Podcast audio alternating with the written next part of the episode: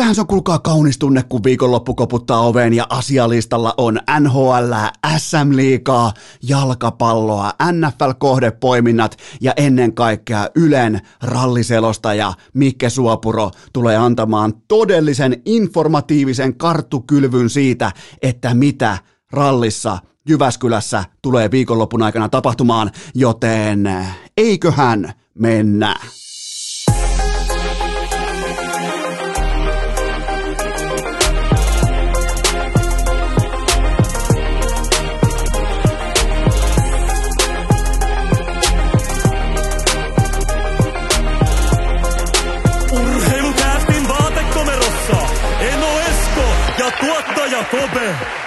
Tervetuloa te kaikki, mitä rakkahimmat kummikuuntelijat vielä kertaalleen tähän viikkoon Urheilukästin pariin. On perjantai ensimmäinen päivä lokakuuta ja... Tuossa muutama vuosi takaperimme hyvän ystävämme Setä Tammukan kanssa pohdittiin paljonkin sitä, että pitäisiköhän Suomeenkin lanseerata Onion-tyyppinen parodia-uutissivusto, koska jossain vaiheessa alkoi, mä en ole varma sitä niinku askelmerkistä, varmaan pari, kolme, ehkä kaksi vuotta sitten, alkoi tulla sellainen tunne voimakkaasti tuohon takareiteen, että enää ei pystytä lainkaan Suomessa erottamaan, että mikä uutinen on vakavissaan kirjoitettu, mikä on totta, mikä on faktaa, mikä on parodiaa, mikä on tarua, mikä on valeuutinen. Kaikki on samassa kattilassa, kaikki kokit, eli mediatalot hämmentää samaa kattilaa. Ja täytyy myöntää, että siihen tilaukseen, ja kenties vielä nykypäivänäkin, olisi Suomessa aika voimakaskin ää, tällainen parodia-uutissivuston tilaus olemassa, vaikka totta kai on sen henkistä toimintaa. Jotkut ehkä ihan vakavissaakin, ihan siis yrittää tehdä oikeita uutisia, mutta ne kellahtaa voimakkaasti parodian maailmaa, niin kenties sellaiselle Onion-tyyppiselle ää, pläjäykselle, parodiasivustolle voisi olla lukijakuntansa tässä maassa, koska just nyt on nostettava kättä pystyä, että mä en pysty ihan tasan tarkkaan aina erottamaan, että mikä on tehty tosissaan, mikä on tehty kieliposkessa ja mikä on ihan absoluuttisesti hevonpaskauutinen, valeuutinen, näin poispäin, koska mä avasin tuossa ihan tovi sitten internetselaimen ja katsoin, että kappas, mitäs kuuluu tonne Suomen hallitukseen, mä en herkästi ota politiikkaa mukaan Urheilukästiin, ja jos joskus mä oon poikki, jos joskus mä oon tota... Urheilukästillä ei ole enää kuuntelijoita, niin silloin voi nyt jo paljastaa, että jos mä joskus alan paasaamaan politiikasta teille, niin se johtuu siitä, että se on kuitenkin helpoin tapa nykypäivän maailmassa, polarisoituneessa maailmassa, se on helpoin tapa tuoda katsoja tai kuuntelijalukuja mille tahansa T V-ohjelmalle tai radio-ohjelmalle tai vaikka podcastille, joten muistakaa se, jos ei nojas, alkaa joskus paasaamaan teille tiukkaan sävyyn ää, vasemmistosta, oikeistosta, se johtuu siitä, että mulla ei ole enää kuuntelijoita. kuuntelijoita, joten mä koitan säästää teidät politiikalta, ellei se jotenkin ihan oleellisesti ja konkreettisesti vaikuta urheiluun, liikuntaan tai et ennen kaikkea nuorten urheiluun. Ja mä en ollut varma, luenko mä parodia-uutista. Miettikää, koronarajoitukset poistuu tällä päivämäärällä pääosin kokonaan koko Suomesta. Koko maailma on aukeamassa takaisin siihen aikaan, mitä se suurin piirtein oli tuossa yhdeksäntoista kahdeksantoista kuukautta sitten, niin, niin tota... Ja sen oikein tuntee tuolla kylilläkin, voi operoida, voi käydä kylillä ilman maskia, voi käydä kaupassa ilman maskia, tuplarokotus, näin poispäin. Kaikki vaikuttaa paljon paljon paremmalta tällä hetkellä, ihan selvästi ollaan menossa yhteiseen suuntaan, mutta ää, mun mielestä pinnan alla kuitenkin kuohuu, koska... Ää, viimeiset kahdeksantoista kuukautta on saanut kuitenkin Suomessa tuhannet ja taas tuhannet lapset ja nuoret lopettamaan liikuntaharrastuksensa. Siis nyt ei puhuta kymmenestä tai sadasta, vaan mennään viisi numeroisiin loppunumeraaleihin sen osalta, että ketkä on yksinkertaisesti vaan heittänyt pyyhkeen kehää, kun on ollut rajoituksia, on ollut hankalaa kokoontua, on ollut erilaista niinku ristivetoa, että milloin voi olla matseja, voiko olla matseja, voiko mennä liikuntasaliin, voiko mennä jumppasaliin, voiko mennä bla bla bla, mikä on joukkuelaji, mikä on yksilölaji, kaikki tää hevonpaska, niin sieltä on tuhansia ja taas tuhansia lapsia sekä nuoria pudonnut pois päivittäisten, viikoittaisten liikuntaharrastusten parista. Ja mitä tekee Sanna Marinin hallitus Suomessa? Se leikkaa liikunnan määrärahasta kaksitoista pilkku kolme miljoonaa euroa pois. Ja nyt tullaan siihen parodiamaailmaan. Tullaan siihen kohtaan, että mä en pysty tässä kohdin aikuisuuden tilassa. Mun pitäisi pystyä käsittelemään tämä asia, mutta mä en pysty tunnistamaan, onko tämä faktapohjainen uutinen vai onko tämä parodiaa, koska tämähän ei voi olla totta.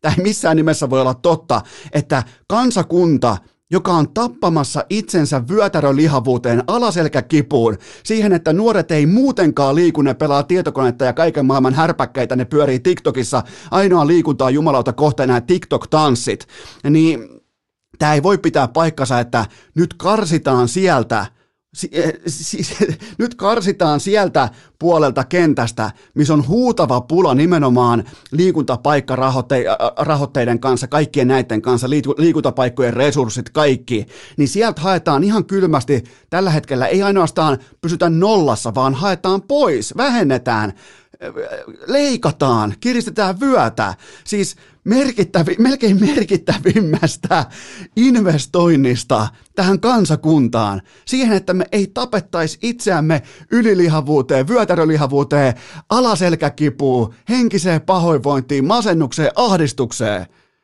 Jumalauta, otetaan pois rahaa tuolta, missä se konkreettinen tarve tulevaisuuden kannalta on kenties suurempi kuin, totta kai mitään muuta aspektia väheksymättä. Mutta jos tätä ei näe aikuiset ihmiset Sanna Marinin hallituksen johdolla, niin mitä vittua täällä tapahtuu?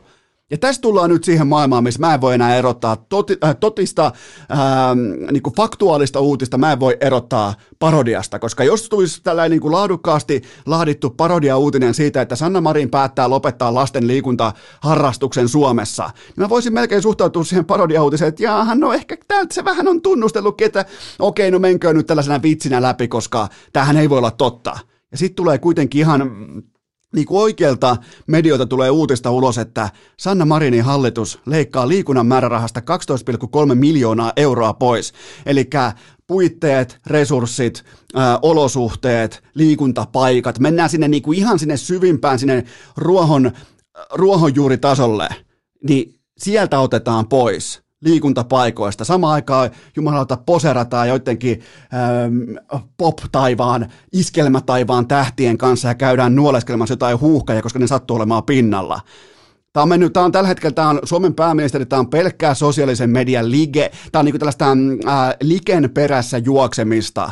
Tämä päätöksenteko Suomessa just nyt, just tällä hetkellä. Tämä alleviivaa sitä, että mä en voi enää erottaa, mikä uutinen on faktaa, mikä on parodiaa. Liikunnan määrärahasta karsitaan, sinne pitäisi tankata, sinne pitäisi investoida. Se on yksi merkittävimmistä investoinneista, mutta on tämä sama porukka, mikä tuo jotain helvetin lapsellisia maksublokkeja, mihin jokaisella ihmisellä löytyy nyt jo kiertokanava, ihan jokaisella, tällä päivämäärällä. On olemassa ihan valmiit softat ja infrat, että miten toi niiden höpö-höpö-järjestelmä kierretään sekunnissa. Liikunnan määrärahasta leikataan samaan aikaan, kun lapset lopettaa urheilua, lapset lopettaa liikuntaa. Jos multa olisi viety liikunta aikoinaan pois vaikka pandemian takia ja sen jälkeen olisi vaikka viety Heinolasta vaikka futiskentiltä vaikka nurmikko pois tai vähennetty olosuhteita, resursseja, että, että tota, sieltä viedään maalit pois, kiekkokaukosta viedään valot pois, pukukopin ovia ei enää avata, niin ihan pommin varma siis. Katurötöstelijä juoppo olisi tullut Seppäsen Eskosta. I- ihan siis pommin varmasti. Jos ei se liikunta, arkinen liikunta, harrasteet, joukkuelajit, kaikki se mukanaolo, yhteisö, mukanaolo yhteisössä, jos ei se olisi tavallaan niin kuin pelastanut mua, niin en mä olisi ollut meidän neljäkymmentäviisi neliöisessä himassa. Samaa huonetta siellä asutetaan isosiskon kanssa, niin en, en ei jumalauta. Se olisi katu olisi kutsunut. Siis kadulle rötöstelemään, maalaamaan graffitteja ja skeittaamaan.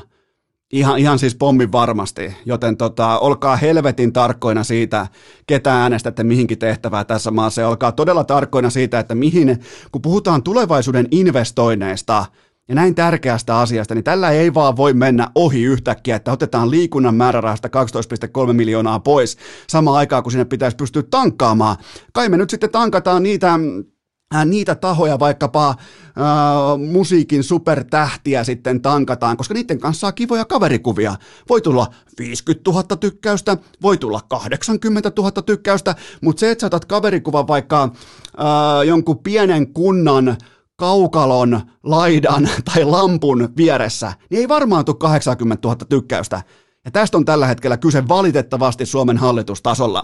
Okei, hypätään kilpaurheilun maailmaan ja ö, mä oon nyt riittävästi nähnyt. Mulla tulee sellainen limitti vasta, että mä oon nähnyt jotain asiaa toisteisesti riittävästi. Totta kai useimmiten ö, joudutaan myös siihen ansaan, että ollaan vähän liiankin etupellossa arvion kanssa, mutta mä oon valmis nyt nostamaan käteni pystyyn ja toteamaan, että tällä päivämäärällä tästä lokakuusta alkaen eteenpäin suomalaisessa jääkiekossa on virallisesti uusi oikea, laadukas, kylmäverinen maalintekijä ensimmäistä kertaa sitten Patrik Laineen. Joten tota, mä oon nähnyt riittävästi Joakim Kemelliltä Jypin paidassa. Hän on real deal, eli todellinen sopimus. Kahdeksan matsia, kuusi uunia, eikä mitenkään kauhean edes järisyttävän myötätuulisella mailalla. Tää ei ole mikään luonnon, niin kuin tää ei ole mikään varianssihuippu, tää ei ole mikään kiekon pomppiminen, tää ei ole mitään siis ää, säkää tai junnutuuria tai mitä, että sattuu perseen kautta nyt vaan pomppimaan, että ei kohta sitten kuukausitolkulla hiljaa.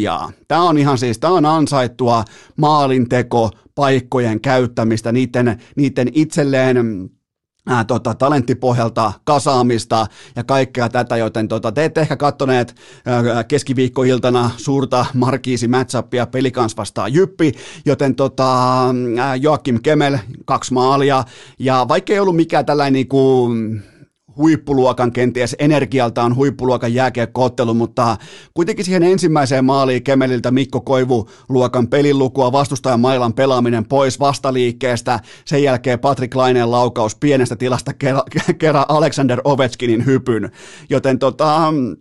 nämä on sellaisia juttuja, mitkä osuu silmään, kun on nähnyt urheilua riittävästi, että jollain on se kyky aistia maalinteko, syntysaumat jo ennen kuin ne alkaa edes. Toikin syntyy siis tavallaan niin kuin hässäkkätilanteesta tai sinne vaan pomppii lottopalloa, mutta silloin kun niitä lottopalloja pomppii tarpeeksi, mä otan yhden esimerkiksi vaikka, vaikka siitä, että Sidney Crosby tekee ilmasta paljon maaleja tai Sidney Crosby tekee paljon maaleja silleen, että se ottaa oikealla jalalla kiekon haltuun takatolpalla ja laittaa heti ekalla tatsilla kämmenellä kiekon sisään.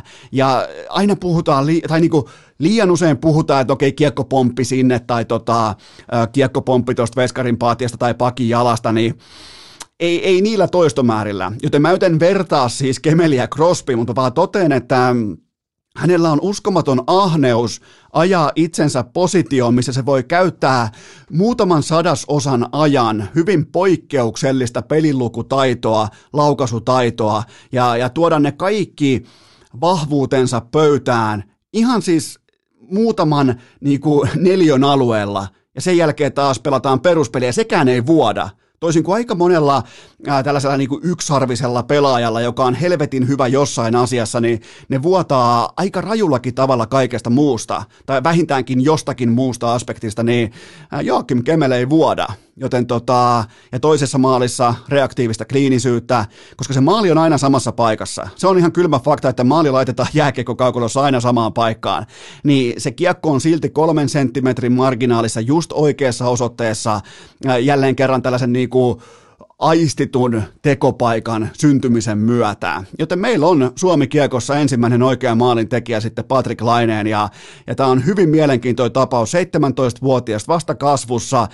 No, totta kai siellä on, miettikää jos siellä ei olisi puutteita, niin sitähän tämä olisikin vasta ihmeellinen tapaus, mutta meillä on, meillä on vahvuuksia nyt jo aikuisten tasolla siten, että aika moni liikankin kärkipelaajista öö, kalpenee ton laukauksen, varsinkin ton niin kuin nopean laukauskyvyn, öö, tietynlaisen, miten voisi sanoa, sijoittumiskyvyn, peliäly. Se on siis peliälyä, se ei ole mitään maalivainua tai luojan siunaamaa tai äidin maitoa se, että tietyt pelaajat pystyy peliälynsä voimin hankkimaan itselleen etuposition tiettyihin tilanteisiin, jotka luo niille sen kilpailuedun vaikka puolen sekunnin ajaksi.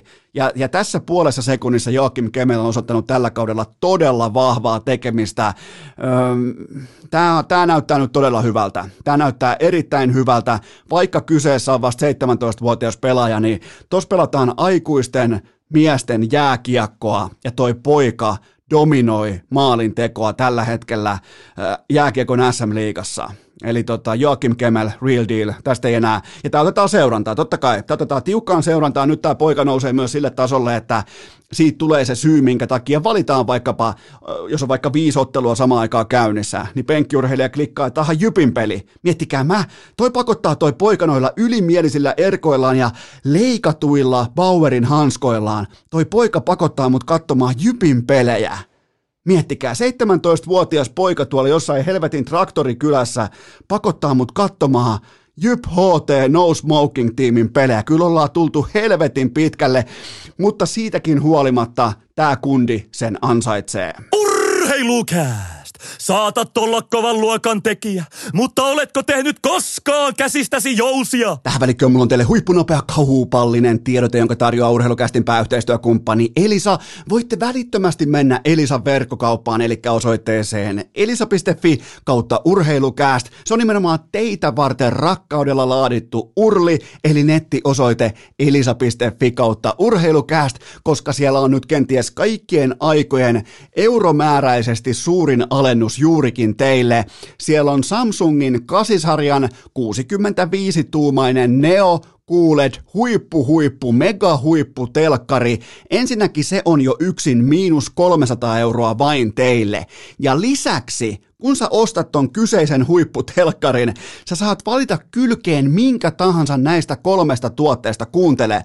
Joko Galaxy S kuusi tabletti tai sitten ää, Jet Robot, äh, korjaan Jetbot, robotti-imuri, miettikää sekin tohon, tai sitten vaikkapa johonkin niinku toiseen kakkoshuoneeseen, ehkä johonkin makuuhuoneeseen, erittäin tyylikäs Samsung Frame kolmekymmentäkaksi tuumaa. Eli Samsung Frame tarkoittaa sitä, että se näyttää ihan taululta seinällä. Ja siihen saa myös tauluelementtejä mukaan, eli siinä on vaikka joku kukka tai maalaus tai piirros tai jotain muuta vastaavaa, joten miettikää.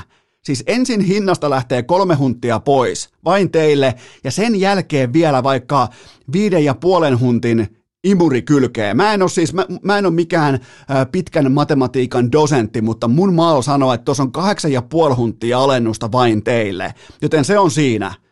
Se on nyt tässä. Joten miettikää, saatte, ostatte telkkarin, niin saatte siihen valita kylkeen minkä tahansa tabletti, imuri ä, tai toinen kakkos-tv. Tämä kaikki vain teille osoitteessa elisa piste fi kautta urheilucast. Laittakaa sanaa liikkeelle. Tämä on tarjous on voimassa vain tämän viikonlopun. Laittakaa sanaa liikkeelle elisa piste fi kautta urheilucast. Tähän kylkee myös huippunopea K kahdeksantoista tuoteinformaatio. Sen tarjoaa tuttuun tapaan Coolbet. Triplaus alkaa tänään. Siinä tuttu kahden tonnin jackpotti sitten parhaille. Eli triplaus joka perjantai kello kaksitoista alkaen. Kaikki N F L-pelit tästä lähtien on nähtävissä myös Coolbetin sivustolla. Eli kun sä oot Coolbetin asiakas, niin siellä live-vedonlyönti valikossa aukeaa myös N F L-pelit katsottavaksi, joten tota, siellä on striimipalvelu ostettu Coolbetin käyttöön. Ää, ja sitten myös N F L-veikkauskisa on tänä viikkona, oikeastaan tällä viikolla, nyt mennään nelosviikkoon, niin N F L-veikkauskisa ekaa kertaa tulilla, eli siellä on sitten kymmenen kysymystä ja voittajalle viiden huntin ää, palkinto. Joten tota, kannattaa käydä klikkailemassa N F L-veikkauskisa. Ihan peruskysymyksiä, siis kumpi voittaa ja tiettyjä pelaajien suorituksia, muun muassa vaikka Tom Bradyn paluu ää, Giletelle ja näin poispäin, että miten siellä homma etenee, niin käykää tsekkaamassa noi alta pois. Eli tota, kaikki nämä kampanjat Coolbetin sivustolta, kaikki pelaaminen maltilla, älykkäästi ja K kahdeksantoista. Haluatko pukeutua vaatteisiin, jotka aiheuttavat autenttista reiden raavinta häpeää? Hyvä, sillä Urheilukäästin fanituotemallisto on vihdoin ulkona ja löydät sen osoitteesta hikipanta piste fi. Tässähän on tultu, kuulkaa, lempääläläisen perinnesanonnan mukaan pitkä matka, koska mä aloin ynnäillä tuossa eilisiltana, että mä olen odottanut N H L-konsolipelin saapumista jo kaksikymmentäseitsemän syksyä putkeen. kaksikymmentäseitsemän syksyä putkeen, se oli N H L yhdeksänkymmentäneljä aikoinaan, jota pelattiin kaverin kanssa ja kaverin perheellä oli varaa myös ostaa se. Ja siinä oli sellainen hauska juttu siinä pelissä, mä muistan sen ikuisesti, että tähtipelaajien arvo, eli rating, se swingas. Sieltä saattoi tulla vaikka selänteelle, saattoi tulla vaikka yhdeksänkymmentäkolme tai kahdeksankymmentäkahdeksan, riippuen siitä, että tota, ää, niin kuin ihan vaan se kone varmaan, mä en tiedä minkälaiseen varianssikaavaan tai minkälaiseen hajontaan se perustuu, mutta varmaan niin kuin joka joka kymmenes kä- käynnistys, niin selänne on se maksiminsa, eli oliko yhdeksänkymmentäkolme vai yhdeksänkymmentäneljä,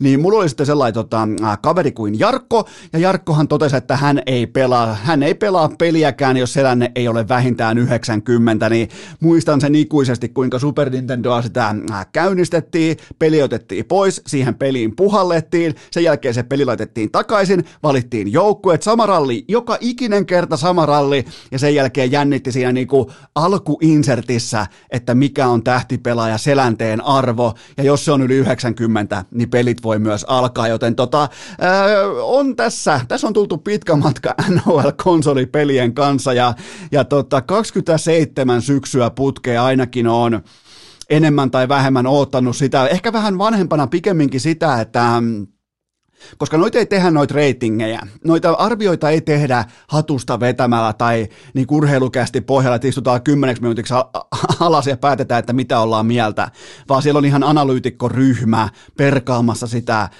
loputonta pelaajadataa läpi, joten muistakaa aina se, että ö, fanit antaa reitingeille arvoa, nämä peliharrastajat antaa reitingeille arvoa, mutta ennen kaikkea, saattaa tulla ehkä jopa vähän yllätyksenä, mutta ennen kaikkea itse pelaajat, N H L-pelaajat, N F L-pelaajat, N B A-pelaajat, ne antaa ihan helvetisti arvoa näille ää, tota, markkinajohtajapelien arvioille, vaikka ne ei koskaan sitä ääneen myönnäkään. Tuskin kukaan myöntää, okei okay, N F L:ssä on melko lailla suosittua myöntää ihan suoraan vaan, että hei tämä meni ihan päin peristä tai jotain muuta vastaavaa, mutta N H L:ssä ei ole vieläkään tultu siihen vaiheeseen, että pelaajat alkaa kritisoida omia reitingejään, ainakaan vielä kauhean kosolti, joten sekin päivä on vielä tulossa, joten tota, mä käyn teille läpi nyt vähän N H L kaksikymmentäkaksi pelin ää, reitingejä, eli pelaaja-arvoja, ja ihan vain sen takia, koska näillä on merkitystä, nämä tekee, nämä laaditaan kasaan jääkiekon data, niin kuin data-analytikoiden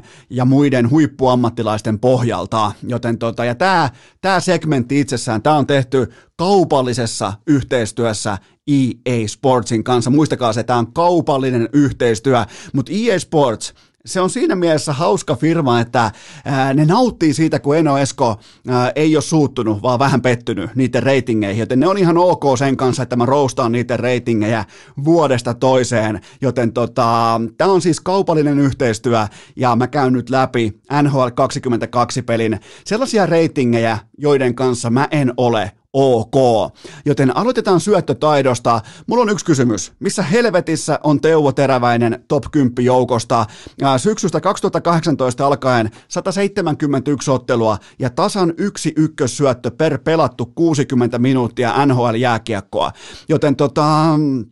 luovuudeltaan, syöttövalikoimaltaan ja ajoitukseltaan mun mielestä yksi N H L:n ehdottomasti parhaista jakelijoista, ihan ehdottomasti tässä mielessä top kymmenen syöttelijää ja niin kuin tällainen syöttökone, syöttöoivaltaja, syöttövalikoima, nimenomaan syöttämisen kautta eläminen on Teräväisen pelaamisessa voimakkaasti läsnä. Mä en voi ymmärtää, miten hän ei ole, hänen syöttötaitoreitinginsä ei ole top kymmenen joukossa uusimmassa N R:ssä. Viime kaudella totta kai vain kaksikymmentäyksi ottelua erilaisten vammojen johdosta, joten tota, ehkä se on laittanut Teräväistä vähän slampiin, mutta kyllä kuitenkin Teuvon pitää. Ja mä katson, muistakaa, mä katson näitä myös aika voimakkaasti Suomi-lasien läpi, mutta kyllähän tässä nyt Teräväisen pitää olla top kymmenen joukossa, kun puhutaan sy- nimenomaan syöttötaidosta. Jos puhutaan tehopisteitä, niin sit voi laittaa vaikka sen top kymmenen suoraan siihen peliin.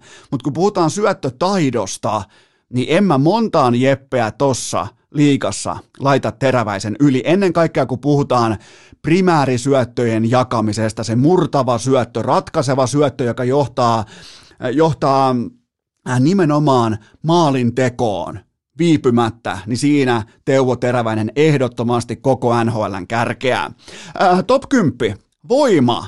Missä on Esa Lindell?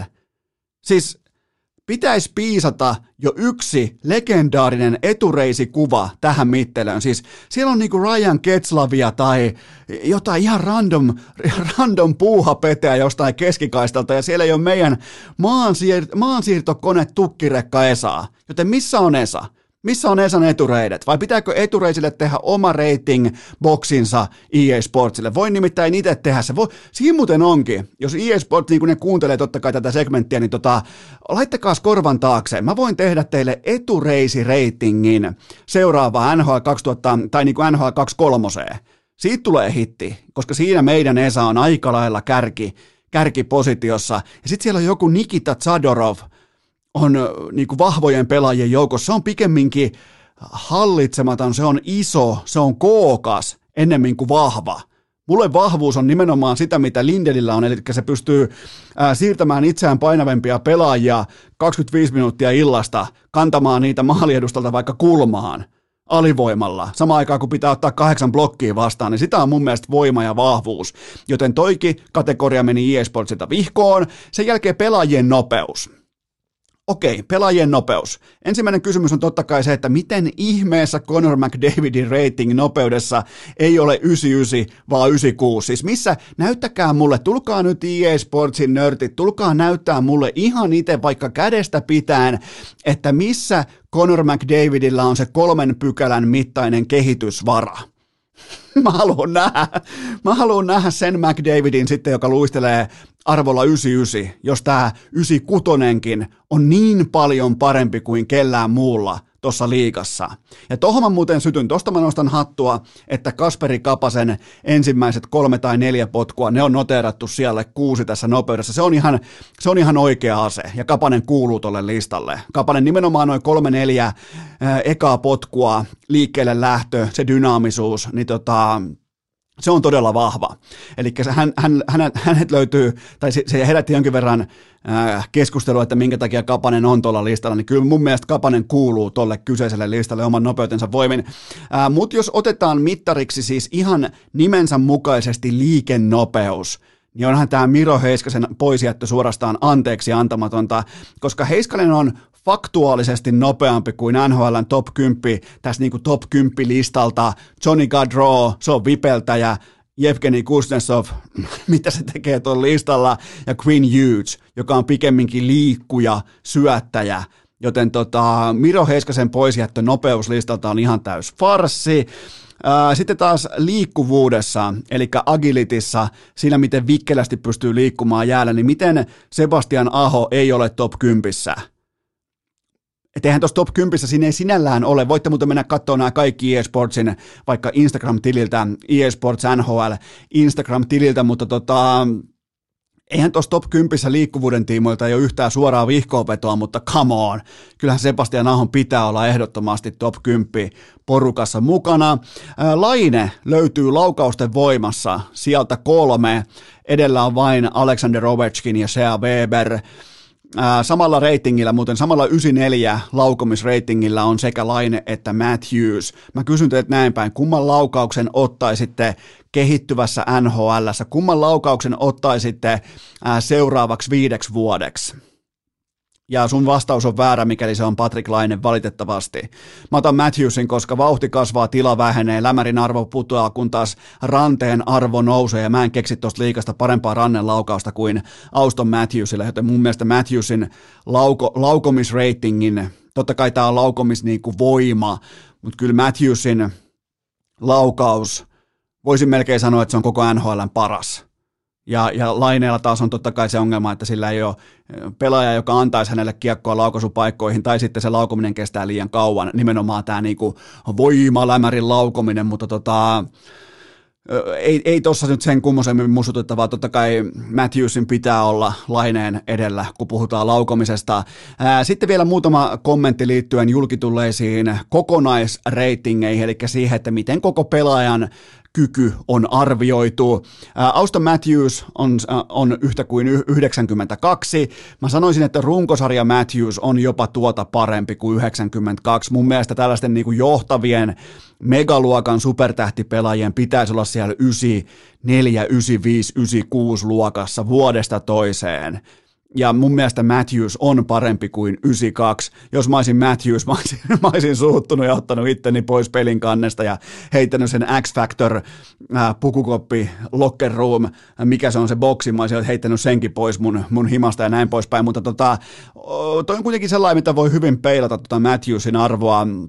Ja muistakaa muuten toi, toi tota, kaupallisessa, nimenomaan kaupallisen viestinnän tiimoilta, muistakaa toi X-Factor, jos ostatte tämän X-Factor-paketin, niin tota, se, se, te saatte ton pelin pelattavaksi kolme päivää ennen muita, joten tota, se, se melkein mun mielestä toi X-Factor-versio, jos te teette siihen ennakkotilauksen, te pääsette pelaamaan kolme päivää ennakkoon ennen julkaisupäivää, ja siellä on myös paljon muita etuja, vinopino, muita etuja, joten toi, toi X-Factor, mitä on nähty vaikka Mikko Rantasen Instagramissa tai vastaavaa, niin tota, käykää koppaamassa se pois, tehkää siitä ennakkotilaus, ja ne kaikki löytyy nämä, kaikki oikeastaan informaatio löytyy osoitteesta E A Sports tai E A piste com, se on muuten helppo muistaa, E A piste com tai sitten E A Sportsin somekanavista, muistakaa myös, että uusi FIFA on tullut, tulee ulos muuten nimenomaan, tuleeko tällä, tällä päivämäärällä, taitaa muuten tulla, eli siitäkin sitten loppu loppuviikko ja viikonlopuksi vähän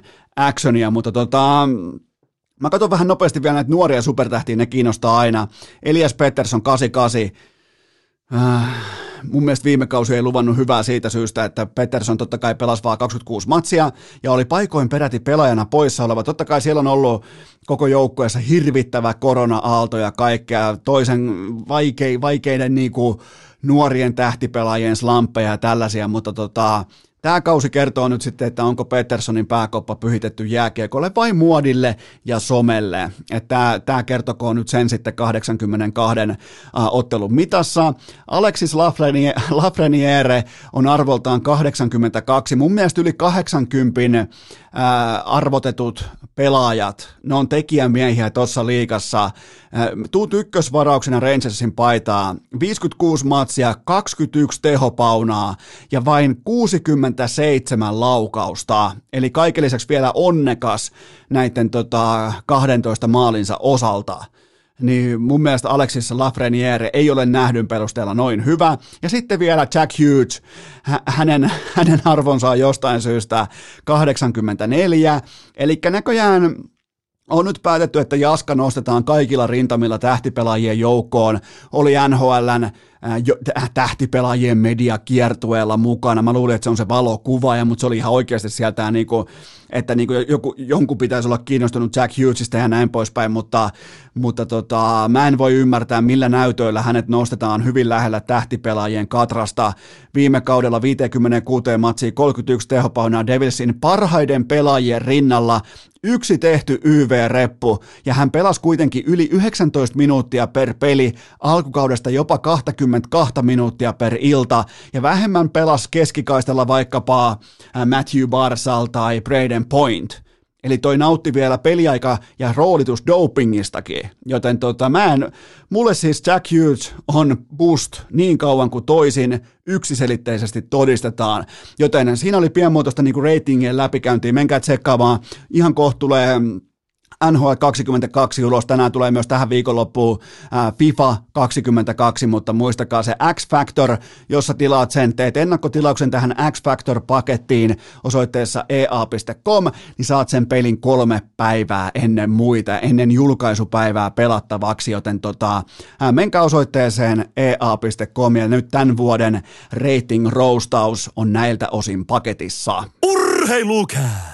Ei suositella kuunneltavaksi kesken maksimipenkkipunnerruksen. Tokkopahan lienee kellään mitään sitä vastaan, että mä rouhaisen tuolta tuottajakopenää legendaarisesta kysymysrepusta muutaman pohdinnan pöytään, koska teiltä on tullut täsmällisiä kysymyksiä nimenomaan liittyen tähän viikonloppuun, tämän viikon tapahtumiin, ja niitä nyt ei vaan voi, vaikka mulla on mahtava rallivieras aivan kohta teille tuossa venaamassa, niin siltikin ää, mä muutaman, mä ihan muutaman kysymyksen kaivan teiltä ää, tota, lavetille, joten napataan ensimmäinen pohdinta pöytään.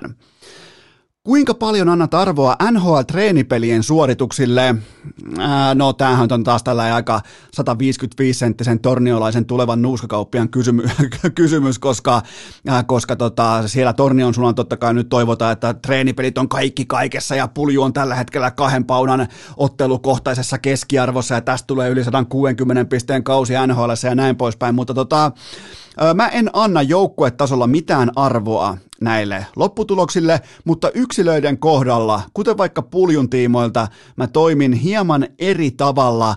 Sillä on nimittäin ihan oikeasti merkitystä, että miten tietyt vaikka pelaajakohtaiset kemiat, miten vaikka joku tutkapari löytyy, mikä on silmän kirkkaus tässä ja nyt. Se kertoo aina jotain. Se ei kerro koko kuvaa, mutta se kertoo aina jotain, että mikä on ammattilaisen valmistautumistaso työkauteen, suoritukseen, kuinka iso kunnia se on vetää kamat päälle, paita päälle, lähteä louhokselle. Joten tämä kertoo aina jotain, tämä ei kerro kaikkea, mutta nuorista pelaajista, vähän yli parikymppisistä, kun mennään kohti kaksikymmentäseitsemän ikävuotta, niin varsinkin niistä pelaajista tämä kertoo aina jotakin. Joten tota, mä uskon pelaajatyyppiin, jolle niin kuin jäälle paluu on, on niin rakas asia, että se näkyy ja kuuluu heti kättelyssä, kuten vaikka nyt nähtiin Jesse Puljujärven tapauksessa, kun hän pelaa Jack Hymanin ja Connor McDavidin kanssa. Ja siihen voidaan ihan suoraan laittaa Puljulle tähän kauteen, olettaen, että hän on tuossa ykkösketjussa, niin ihan suoraan voidaan laittaa Puljulle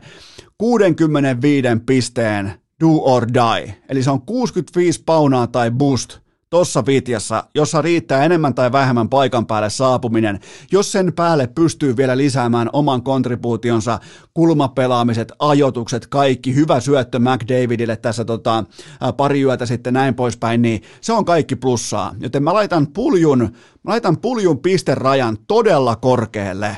Ihan siis kukaan ei ole ikinä suomalaisen jääkiekon historiassa, ei välttämättä edes Jari Kurri, kukaan ei ole istunut samanlaiseen syöttötuoliin. Okei, no ehkä Jari Kurri. ehkä, ehkä on tultava sen verran vastaan, että Jari Kurri, mutta kukaan muu ei lähellekään, joten tota, äh, kyllä mä tavallaan, mä annan yksilötasolla, mä annan N H L-treenipeleille, koska se heti kertoo jo, että onko se fokus, onko se jääkiekossa, onko se nautinnollinen asia se jääkiekko, onko se nyt jo vastenmielinen asia, onko se onko pää kallellaan, tuijottaako sentteriä, ihmetteleekö roolituksia, kaikki tämä. Ja ne ei koskaan puhu tästä mediassa, mutta niiden kaikki eleet aina jäällä kertoo, mitä mieltä ne on asioista. Joten tässä mielessä annan pelaajakohtaisesti treenipeleille merkitystä. Seuraava kysymys.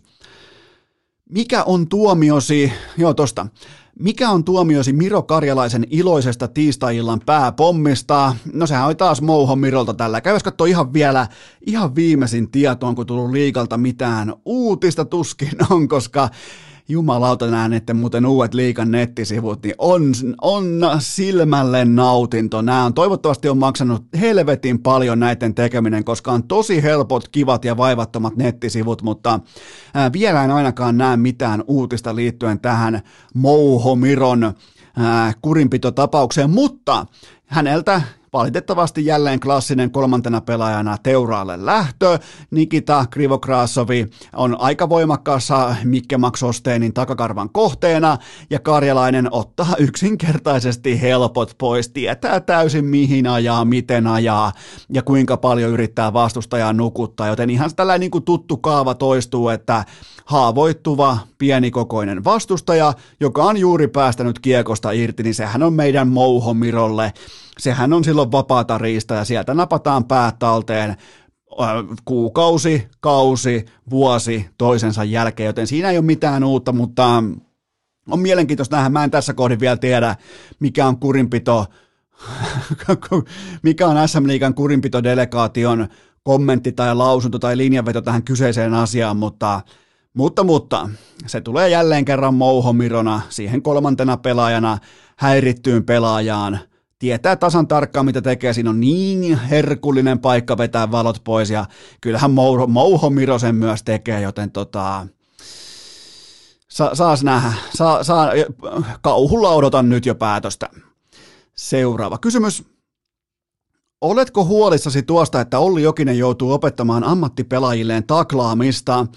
Öö, no en sinällään, koska Jokinen tiesi jo Jukureihin hommiin lähtiessään, että siellä pitää pureutua ihan perusasioihin. Kyseessä on kuitenkin Jukureiden jääkiekkoilijat. Siellä ei voi olettaakaan, että siellä osattaisi kaikkea, joten tota, mun mielestä olisi pikemminkin toivottavaa, että nämä ex-tähtipelaajat opettaisi näille pelaajille, jotka ei välttämättä vielä ihan täysin osaa taklata tai ottaa taklauksia vastaan, niin pikemminkin opettaisi fiksua fyysistä kropan käyttöä, hakemaan hyötyä, etua, kulmista, miten sun positio asettuu, miten sä käytät sun selkää, persettä, kaikkea lonkkaa, miten sä käännet itseäsi miehen ja laidan väliin, kaikkea tätä, niin, niin siinähän pelaajien tarvii kehittyä aivan helvetisti äs äm-liigassa, laitojen lähellä pelaaminen, joten tota... Et en mä, mä en usko, että siellä on nyt Mikkelissä on hommat sillä tasolla, että Jokinen pukee kamat päälle ja luistelee päin laitaa ja, tai luistelee siellä päin seiniä ja opettaa vastustajia, tai niin opettaa omia pelaajia äh, taklaamaan tai ottamaan taklauksia vastaan, vaan kyllä niin kuin nykypäivän jääkiekossa kyllä toi oman kropan käyttö, sellainen fyysinen kovuus laitojen lähellä, niiden taklausten, vastaan tulevien taklausten kääntäminen omaksi liikeenergiaksi, niin se on kaiken A ja O. Ja mä toivoisin, että siihen löytyisi just vaikka tällaiselta niin kuin ex-tähtipelaajalta löytyisi eniten kompetenssia. Seuraava kysymys. Vili Sopanen lopetti pitkän uransa. Mitä jäi päällimmäisenä mieleen? No varmaan joskus kaksituhattaneljä kulmilla Sopasen häpeämätön saapuminen Lahden jäähalliin, ihan siis maailmanomistajana, I- ihan siis kaikkien koko osakekannan yksin omistajana, pituutta sata yhdeksänkymmentä ja painoa viisikymmentäviisi kiloa ja sitä ylimielistä hymyä, sitä on tosi vaikea itse asiassa unohtaa, ja se hymy, se tietty niinku ylpeys omaa pelityyliä kohtaan ja se tietty tähtipelaajan sellainen ego, hyvällä tavalla sanottuna, niin se kantoi hänet todella komealle uralle kerran ankaran työnteon ja omien realiteettien ymmärtämisen, joten helvetin hieno ura kaiken kaikkiaan Vili Sopaselta ja, ja, ja liittyen nimenomaan tähän tiettyyn niin kuin ylimieliseen hymyyn ja tähän, niin, niin tota, se ei ole siis negatiivisesti sanottu, vaan ehdottomasti aina ollut aito ja oikea peluri. Ei niinkään välttämättä urheilija, vaan nimenomaan peluri, jääkiekkoilija kovissa paikoissa, ruuhkabussissa, maalin edustoilla, kaikissa tällaisissa niin uskaltaa käyttää sitä taitoreserviä ja kaikkea sitä, niin tota, ihan siis aito, aito oikea peluri ja hieno ura nyt sitten kolmekymmentäkolmevuotiaana kohti seuraavaa uraa ja varmaan ehkä hieman normaalimpaa arkea, ettei ole sitä kolmea matsia viikossa ja kaikkea ei tarvitse ajottaa niiden, niiden tiimoilta. Niin tota, ja myös pelikansille hatunnosto keskiviikkoillan tyylikkäästä Sopanen tribuutista, mutta tota, kaiken kaikkiaan Sopanen, Sopanen teki... teki niillä rakennuspalikoilla, eli se oli vähän kuin jäälle karannut Bambi silloin aikoinaan, ja tota, teki kyllä komeen, komeen hienon uran, tyylikäs pelaaja, nostan hattua. Ää, seuraava kysymys. Lionel Messi löi kroppaa likoon muurin makuumiehenä. Miten tämä vaikuttaa Goat-debattiin, etenkin kun muistetaan, miten C R seitsemän pelkäsi palloa viime keväänä muuritehtävissään? Erittäin hyvä huomio inboxissa. Tälle, tä, tästä mä oon kiitollinen, että siellä pureudutaan niihin oikeasti merkittäviin asioihin. Ja oli muuten näillä P S G:n alle sadan miljoonan miehillä huuli hitusen verran pyöreänä, kun Messi alkoi levittää telttapatjansa siihen muurin taakse. Ne ilmeet on aika hauskoja, että hetkinen, miksi, miksi toi menee kellon kuusi, äh, kuusi Ballon d'Oria, miksi, miksi toi menee tuohon muurin taakse makaamaan, eikö me voitais me, ja sit vaan Messi toteaa, että mä makaan nyt tässä, joten tota, mut itse ottelusta on pakko sanoa, että P S G ja Messi, jotenkin jälleen aika hajanainen ja onnekas, tietenkin onnekas myös, että toi oli ihan täysin Manchester Cityn ilta, mutta tällä kertaa varianssi päätti toisin, joten kyllä mä, jos mä olisin P S G-fani, mä olisin aika huolissaan tosta, että kuinka vähän noi pystyy tuolla tähtilitanialla luomaan asioita tuolla kentällä, mutta joka tapauksessa Messille tärkeä maali, ja onhan se nyt hienoa, että nämä maalit merkitsee vieläkin noin paljon, tommoselle ukolle, joka on tehnyt tuolta jostain neljätoistavuotiaasta asti, pelkästään maaleja, maaleja, maaleja, joka ikinen vuosi enemmän kuin kukaan muu, niin tota, on se hienoa nähdä, että se, niin kuin se maali, ma, urheilussa maalinteko on kuitenkin maalintekoa ja, ja Messi antaa sen nautinnon näkyä, joten tota, jotenkin tuli jopa hyvä mieli hetkeksi, kunnes, kunnes mä taas muistin, että se pelaa jossain satanaan farmariliigassa. Seuraava kysymys. Mitä tunnetta koit, kun Cristiano Ronaldo vei Manun ajassa yhdeksänkymmentäviisi minuuttia voittoon? Häh, no kyllähän se, kyllähän se tota... Siinä muuten täytyy sanoa, kun se pallo tulee siihen ää, tota Ronaldolle oikealle jalalle, niin aika moni olisi varmaan syöttänyt siihen takaviistoon. Ja sitten on olemassa niitä pelaajia, jotka ei pakene vastuuta kytkin hetkillä, vaan se pallo on mun, se tilanne on mun, se eteenpäin, se siihen edustalle kaatunut Manun pelaaja, kuka se nyt olikaan, olisiko se ollut... Hetkinen, no en ole varma kuka se oli, mutta tota, sekin tietää, että Ronaldo ei muuten tosta enää syötä. Ja ei, ei monet pelaajat tossa ylipäätään uskalla ottaa sitä tai uskalla kaivaa sitä parasta suoritustaan esiin, kun sulla on se pallon kokoinen reikä suurin piirtein, mistä pitää saada nuottaa, niin onhan se, on, ja sitten vielä saman tien kamera leikkaa Sir Alex Fergusonin ja yhdeksänkymmentäviisi minuuttia taululla ja mennään, mennään Fergie taimilla jo voimakkaasti ja peli on yksi yksi sen jälkeen kaksi yksi, niin jos et sä niinku, et niinku kuinka sä voisit olla, tota, että niinku, kyllä sun on pakko olla nostalginen noilla hetkillä, että kyllä tavallaan tietty romantiikka tuossa oli voimakkaasti läsnä, joten tota, itsekin tunsin jotain, en oikein tarkalleen vielä tiedä mitä tunsin, mutta tunsin jotain. Seuraava kysymys. Kuinka paljon tuo lämmitti sydäntä, että Tiraspolin somepäällikkö kuvasi koosteita telkkariruudun läpi kännykällä tiistai-iltana? Öö, Tiraspol kävi hakemassa aina helpolta Bernabelta mestarien liigapisteet mukaan voitoin, äh, voitoin kaksi yksi. Ja varmaan puhutaan ainakin modernin jalkapalloajan. Mä vähän kävin yrittämässä katsomassa voitto-odottamia ja kerroin markkinaa, että onko tullut pahempia upsetteja tai yllätyksiä mestarien liigan historiassa lähiaikoina, niin ei ole. Niin kyllähän toi alleviivaa tota niinku vierasryöstön tasoa, että siellä kuvataan T V-ruudun läpi kännykällä voittomaalia. Joten tota, siinä, pala- siinä palattiin niinku sinne niin kuin luokkaan meton kuhtujat, ja urheilu palasi ainakin hetkeksi tuossa rahahelvetissä, se palasi urheiluun, kun somejengi alkaa päivittelemään T V-ruudun läpi näitä asioita, kun normaalisti on kaikilla seuroilla on oma typografia ja fontti, ja kaikki on mietitty, ja videot on hiottu, ja kaikkien somefiilit näyttää ihan kuin bottakselta, ne kaikki on, jokainen, jokainen pikselikin on mietitty etukäteen tarkasti, niin siellä kuvataan telkkarin läpi, että käytiin muuten nyrkemässä Real Madrid Bernabeu, oliko kellään jotain lisäkysymyksiä tähän liittyen? Mutta joo, olihan aikamoinen, olihan muuten aikamoinen, tota, aikamoinen sokki toi. Seuraava kysymys. Mikäli F C Barcelona lapioi itseään vielä tästäkin syvemmälle, niin mitä sieltä tulee vastaan? Sieltä voi tulla vastaan lähivuosien Arsenal, vaikkapa. Kyllä toi on, toi on Ronald Koemanin joukkueen, onkohan muuten tullut kenkään? En nyt viitti mennä hyppäämään joka asiasta internettiin katsomaan, mutta tota, mun ennuste on se, että Ronald Koeman ei ole enää montaa tuntia.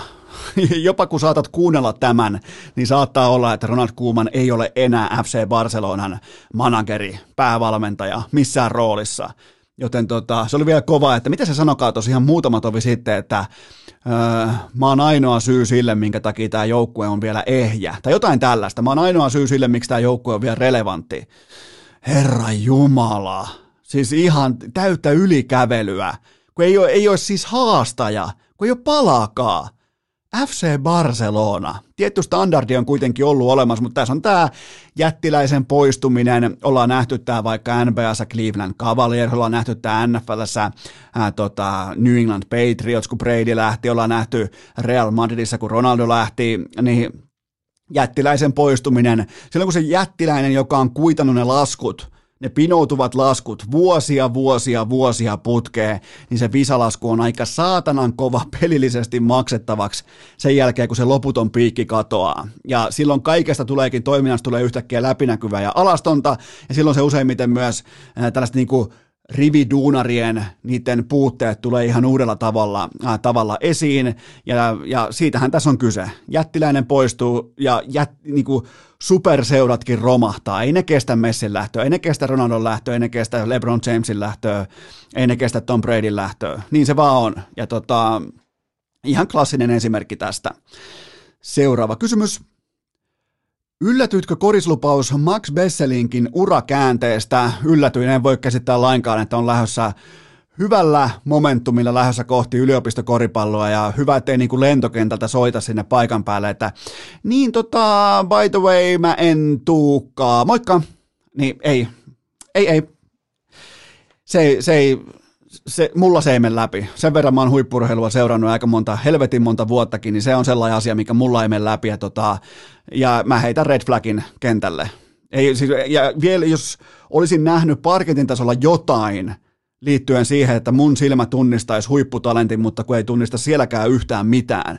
Joten tota, mä en itse asiassa tiedä, mistä tällainen niin kuin Max Besselinkin ää, N B A, orastava niin kuin N B A-hype, onko tämä joku myyräkampanja jonkun yksittäisten toimittajien voimin, että hei, tehdään tuosta seuraava tähti. Mä en tiedä, mistä on kyse, koska mä en ole nähnyt äh, tältä kaverilta yhtäkään varteenotettavaa suoritusta vielä koripalloparkitella. En ole nähnyt kaikkia pelejäkään. Eli jos se on pelannut kaikissa muissa matseissa hyvin, mitä mä oon katsonut, niin... Mutta kyllähän nämä uravalinnat kertoo jo kaiken, että mitä tuossa iässä pelaaja tekee. Että on... Kollegen ovi auki, en mä tuukaan, Seagalsista johonkin, siellä olisi Saan Huffit, kaikki uskomattomat mentorit, en mä tonnekaan. Ja nyt se on jossain, missä se on, Nokialla, come on. Eli tota, mä heitän red flagin. Seuraava kysymys.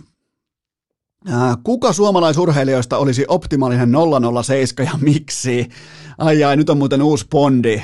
Just on tällä hetkellä viettää ensi viikkoaan Suomessa ja nyt on iso jako menossa selvästi sosiaalisessa mediassa, että ketkä on kutsuttuina ollut sekä globaalisti että Suomen tasolla ensi-iltoihin, niihin ykkös-ensi-iltoihin. Iso jako on menossa, että kuka on niinku saavuttaa sen julkistatuksen, että sut kutsutaan tollaisiin kissanristiäisiin. Niin tota, ja, ja sehän pitää totta kai, jos tulee tollain merkittävään tapahtumaan kutsu, niin sehän pitää somessa ilmoittaa ja mainita ja hehkuttaa ja ajaa ja antaa jättimäiselle tuotantoyhtiölle ilmaista mainontaa, mutta silleen se bisnes toimii ja, ja toi on aika, tuosta on melkein saatu iso jako nyt aikaa, että ketkä on, niinku, ketkä on huipulla ja ketkä on pohjalla. Eli jos sulla, rakas kummikuntele, jos ei sulla ole kutsua ollut nyt tässä ää, tota, Suomessa, jos ei sulla ole Suomessa ollut kutsua nolla nolla seitsemän ää, tota, ensi-iltaan, siihen ensimmäiseen ensi-iltaan, niin sä et ole välitettävästi mitään. Ja tervetuloa vaan samaan veneeseen, me ei olla mitään, joten tota, me, me ollaan isoja on väärällä puolella. Mutta itse kysymykseen suomalaisurheilijoista optimaalinen nolla nolla seitsemän olisi ehdottomasti Jani Hakanpää. Miettikää, ulkonäkö, ryhti, presense, selviytymiskyky, kaikki tämä, niin mä en pysty kuvittelemaan ketään muutakaan kuin Jani Hakanpäätä, joten tota, kyllähän, kyllähän oman pään luuta, miettikää oman pään luuta nolla nolla seitsemän, Suomen versio, se on siinä, joten tota, mun papereissa on pakko olla Jani Hakanpää. Hyvä, pidetään pieni tauko ja sen jälkeen sitten Mik- ralliselostaja Mikke Suopuro. Urheilukääst!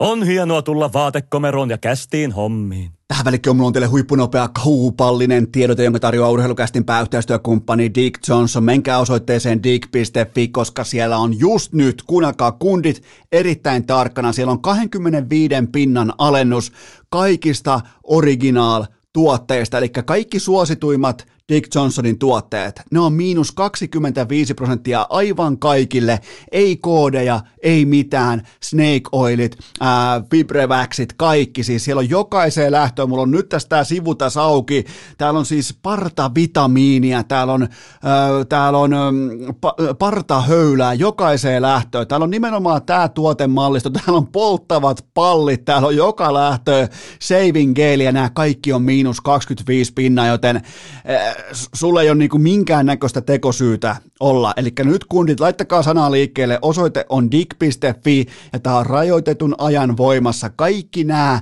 lippulaivatuotteet, nämä on miinus kaksikymmentäviisi pinnaa nyt vain tässä aikaikkunassa. Tämä on rajoitettu kampanja, menkää ottaa etutalteen, tilatkaa kerralla kunnolla. Tuolla on pitkä, pitkä lista tuotteita, mä selaan just parhaillaan. Ja tuolla on muuten myös mun suosikki Hair and Body Wash. Toi saippua, toi tota, suihkusaippua, aivan törkeän hyvä. Joko toi tai polttavat pallit, niin kyllä tulee puhasta ja tulee muuten viimeisen päälle hyvän tuoksusta. Ja tuolla on, kuulkaa, vaikka mitä, jos oot partaharrastaja, tuolta löytyy ihan kaikki, käsisaippuat, kaikki, Pä- parfyymit, parta, ihan siis sanokaa, sinä sanot, Dick Johnson toimittaa, ne on kaikki tuo miinus kaksikymmentäviisi pinnaa.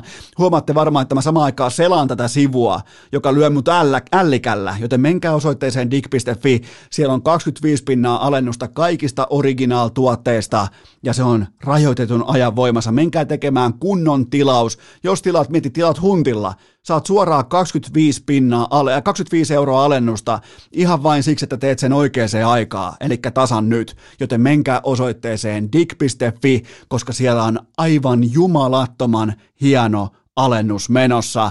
Ja nyt ääneen hyppää Ylen ralliselostaja Mikke Suopuro. Pariskuntareissu Lappiin, loputon automatka, kästi kaiuttimiin ja eropaperit toitis esiin. On aika toivottaa tervetulleeksi Urheilukästin seuraava vieras, joka suorastaan jatkaa Urheilukästin legendaarisia tai legendaarista ralliperinnettä, koska hän on toinen bensalenkkari vieras koskaan, Ylen ralliselostaja Mikke Suopuro. Tervetuloa Urheilukästiin. Terveisiä vaan täältä Jyväskylän päästä. Täällä ollaan pitkään oltu. Ai juman kautta. Mites, tota, mites tota, sä, sä hyppäät nyt samalle jatkumolle Kalle Rovanperän kanssa, että sä oot toinen Urheilukästin rallivieras, niin tota, tunnetko paineita? Sanotaanko näin, että kyllä tässä niinku tullaan niin kovaa sieltä ihan huipulta alas, että ei tässä kyllä mitään paineita voi tuntea. Miten, tota, osaatko, osaatko pitää muuten lippalakkia samalla tavalla kuin meidän Kalle? No siis sehän on ainut tapa, millä mä, miten mä käytän lippalakkeja, eli tota, niin sieltä varmaan tulee käsin kuuntelijoilta rapaa niskaan, mutta se on, se on ainoa tapa, jonka mä tiedän. Eli korvat siis, jos aikoo olla uskottava ralli-ihminen Suomessa, niin korvat on pakko pystyä puskemaan sinne niin kuin lipan reunan alle. Se mitä mä oon ymmärtänyt suomalaista ö, ralli-ihmisistä ja muutenkin, niin sinällään sillä ei ole väliä, että mitenkä käyttää mitäkin asusteita, koska se käytetään ylpeydellä justiinsa niin kuin se on ja niin on hyvä. Onko siellä muuten näkynyt vielä, sä oot nyt jo Jyväskylässä, sä oot käynyt haistelemassa ja maistelemassa osan eriko, erikoiskokeista läpi, niin onko siellä näkynyt jo niitä vetomiehiä, niitä ukkoja, kello on omat liinat mukana, kun ne lähtee sieltä metästä ottaa niitä autoja ylös, niin tota, onko niitä näkynyt vielä? Me käytiin tuossa tiistain ja keskiviikon aikana ajamassa jokainen erikoiskoe läpi tuolla meidän, meidän tiimillä ja kyllä siellä niin kuin Kyllä siellä jokunen semmoinen asuntoauto tuli vastaan ja siellä porukka oli vähän ehkä katselemassa, saattoi olla pätpaikalla polkemassa pätkiä läpi ja etsimässä ehkä niitä katselupaikkoja vielä kun, vielä kun se oli mahdollista, että kyllä tässä niin kuin etenkin siellä erikoiskokeilla, niin siellä sanoisin, että varmaan pian alkaa niin kuin tunnelma nousemaan ne kaikki ralli-ihmiset, jotka sinne ö, haluaa ja ovat menossa, niin kyllähän aika moni sinne saattaa niin kuin alkaa hiljalleen pistää leiriä pystyyn sitten niin kuin huomista varten. Niin, eli tota, nyt tätä tehdään torstaina, niin huomenna tulee jakso ulos ja huomenna myös iltapäivällä virallisesti alkaa Suomen M M-ralli, niin uskotko sä, että nähdään tällaista tailgate-tausta, että mennään jo päivää aikaisemmin vähän niin kuin ämpärijonoa konsanaan? Siis se kuuluu nimenomaan Jyväskylän henkeen ja muutenkin rallihenkeen kuuluu se, että, että tota, se ei... Se ei ole sitä, että mentäisiin jonkin niin kuin yhteen paikkaan, vaan niitä on tosiaan, kun näitä erikoiskokeitakin on tämänkin vuoden rallissa ihan, ihan riittävästi, niin sitä on sitä ihmistä, etenkin sitten varmasti tuolla lauantaille tuonne Jämsän lenkille, kun ajetaan näitä legendaarisimmilla Jyväskylän teillä, niin siellä niin kuin ihan varmasti, varmasti on sitä porukkaa, mutta kyllä niin kuin, se niin kuin kuuluu ralliin niin kuin, ja sen seuraamiseen niin kuin aika syvälle se, että, että me tässä ollaan, evät tehdään, jopa todennäköisesti saatetaan jopa yöpyä siellä, ihan niin kuin kaikki, kaikki keinot on käytössä. Niin, eikä kukaan kuitenkaan ajokunnossa, niin se on ihan turvallista jäädäkin yöksi. Juu, näitä tarinoita, tarinoita myöskin, myöskin riittää, koska tänne myöskin tulee tätä kansainvälistä välistä väkeä, niin toisinaan on joitakin siirtymäosuuksia, nimenomaan niin kuin yleisön siirtymäosuuksia sieltä, sieltä pätkän varrelta, niin saattanut, saattanut mahdollisesti mennä vaikka Vaikka tota, niin hetkellisesti kiinni, jos sinne on jäänyt vaikka latvialaisten asuntoauto keskelle tietä poikittaa ja kuljettaja itse on kömpynyt sitten nukkumaan pahinta oloa pois, niin tämmöistä kaikkea on kyllä varmasti tuolla ja vielä enemmänkin tuolla. Metiikö se vuosien varrella tapahtui? Mites nyt sä oot sitten Ylen verbaali pensalenkkari, eli Ylen selostaja koko tota, rallifanien kanssa koko viikonlopun ajan, niin oot sä, oot sä käytännössä niinku ralleissa ollenkaan, koska sä oot lähtökohtaisesti siellä selvinpäin? Niin, se on, se on, ihan, se on ihan hyvä kysymys, koska niin kun, öö, mä voisin kyllä oikeastaan sanoa, että ehdottomasti, koska itse on Jyväskylän M M-rallissa niin kun ollut ensimmäisen kerran mukana puolivuotiaana, ja silloin ei niin sanotusti ralleissa ollut tässä merkityksessä, mitä, mitä sieltä nostit esiin, ja siitä lähtien niin kauan kuin on joka vuosi järjestetty, niin on jollakin tavalla ollut joko paikan päällä katsomassa, tai sitten nyt sitten viimeiset kohta varmaan lähentelee jo kymmenen vuotta, niin sitten erilaisissa työhommissa täällä näin, niin ihan hirvittävän usein ei ole niissä ralleissa tullut ralleissa oltua, mutta joku sen kerran kyllä sitäkin. Okei, eli sä oot siis vähän niin kuin kanssa syntynyt ralleissa yhtä lailla kuin Kalle Rovanperä on syntynyt ralliautossa, niin tota, ei tää nyt ihan hirveästi droppaa Rovanperästä Suopuroa tää urheilukästin niin kuin rallivieras katras.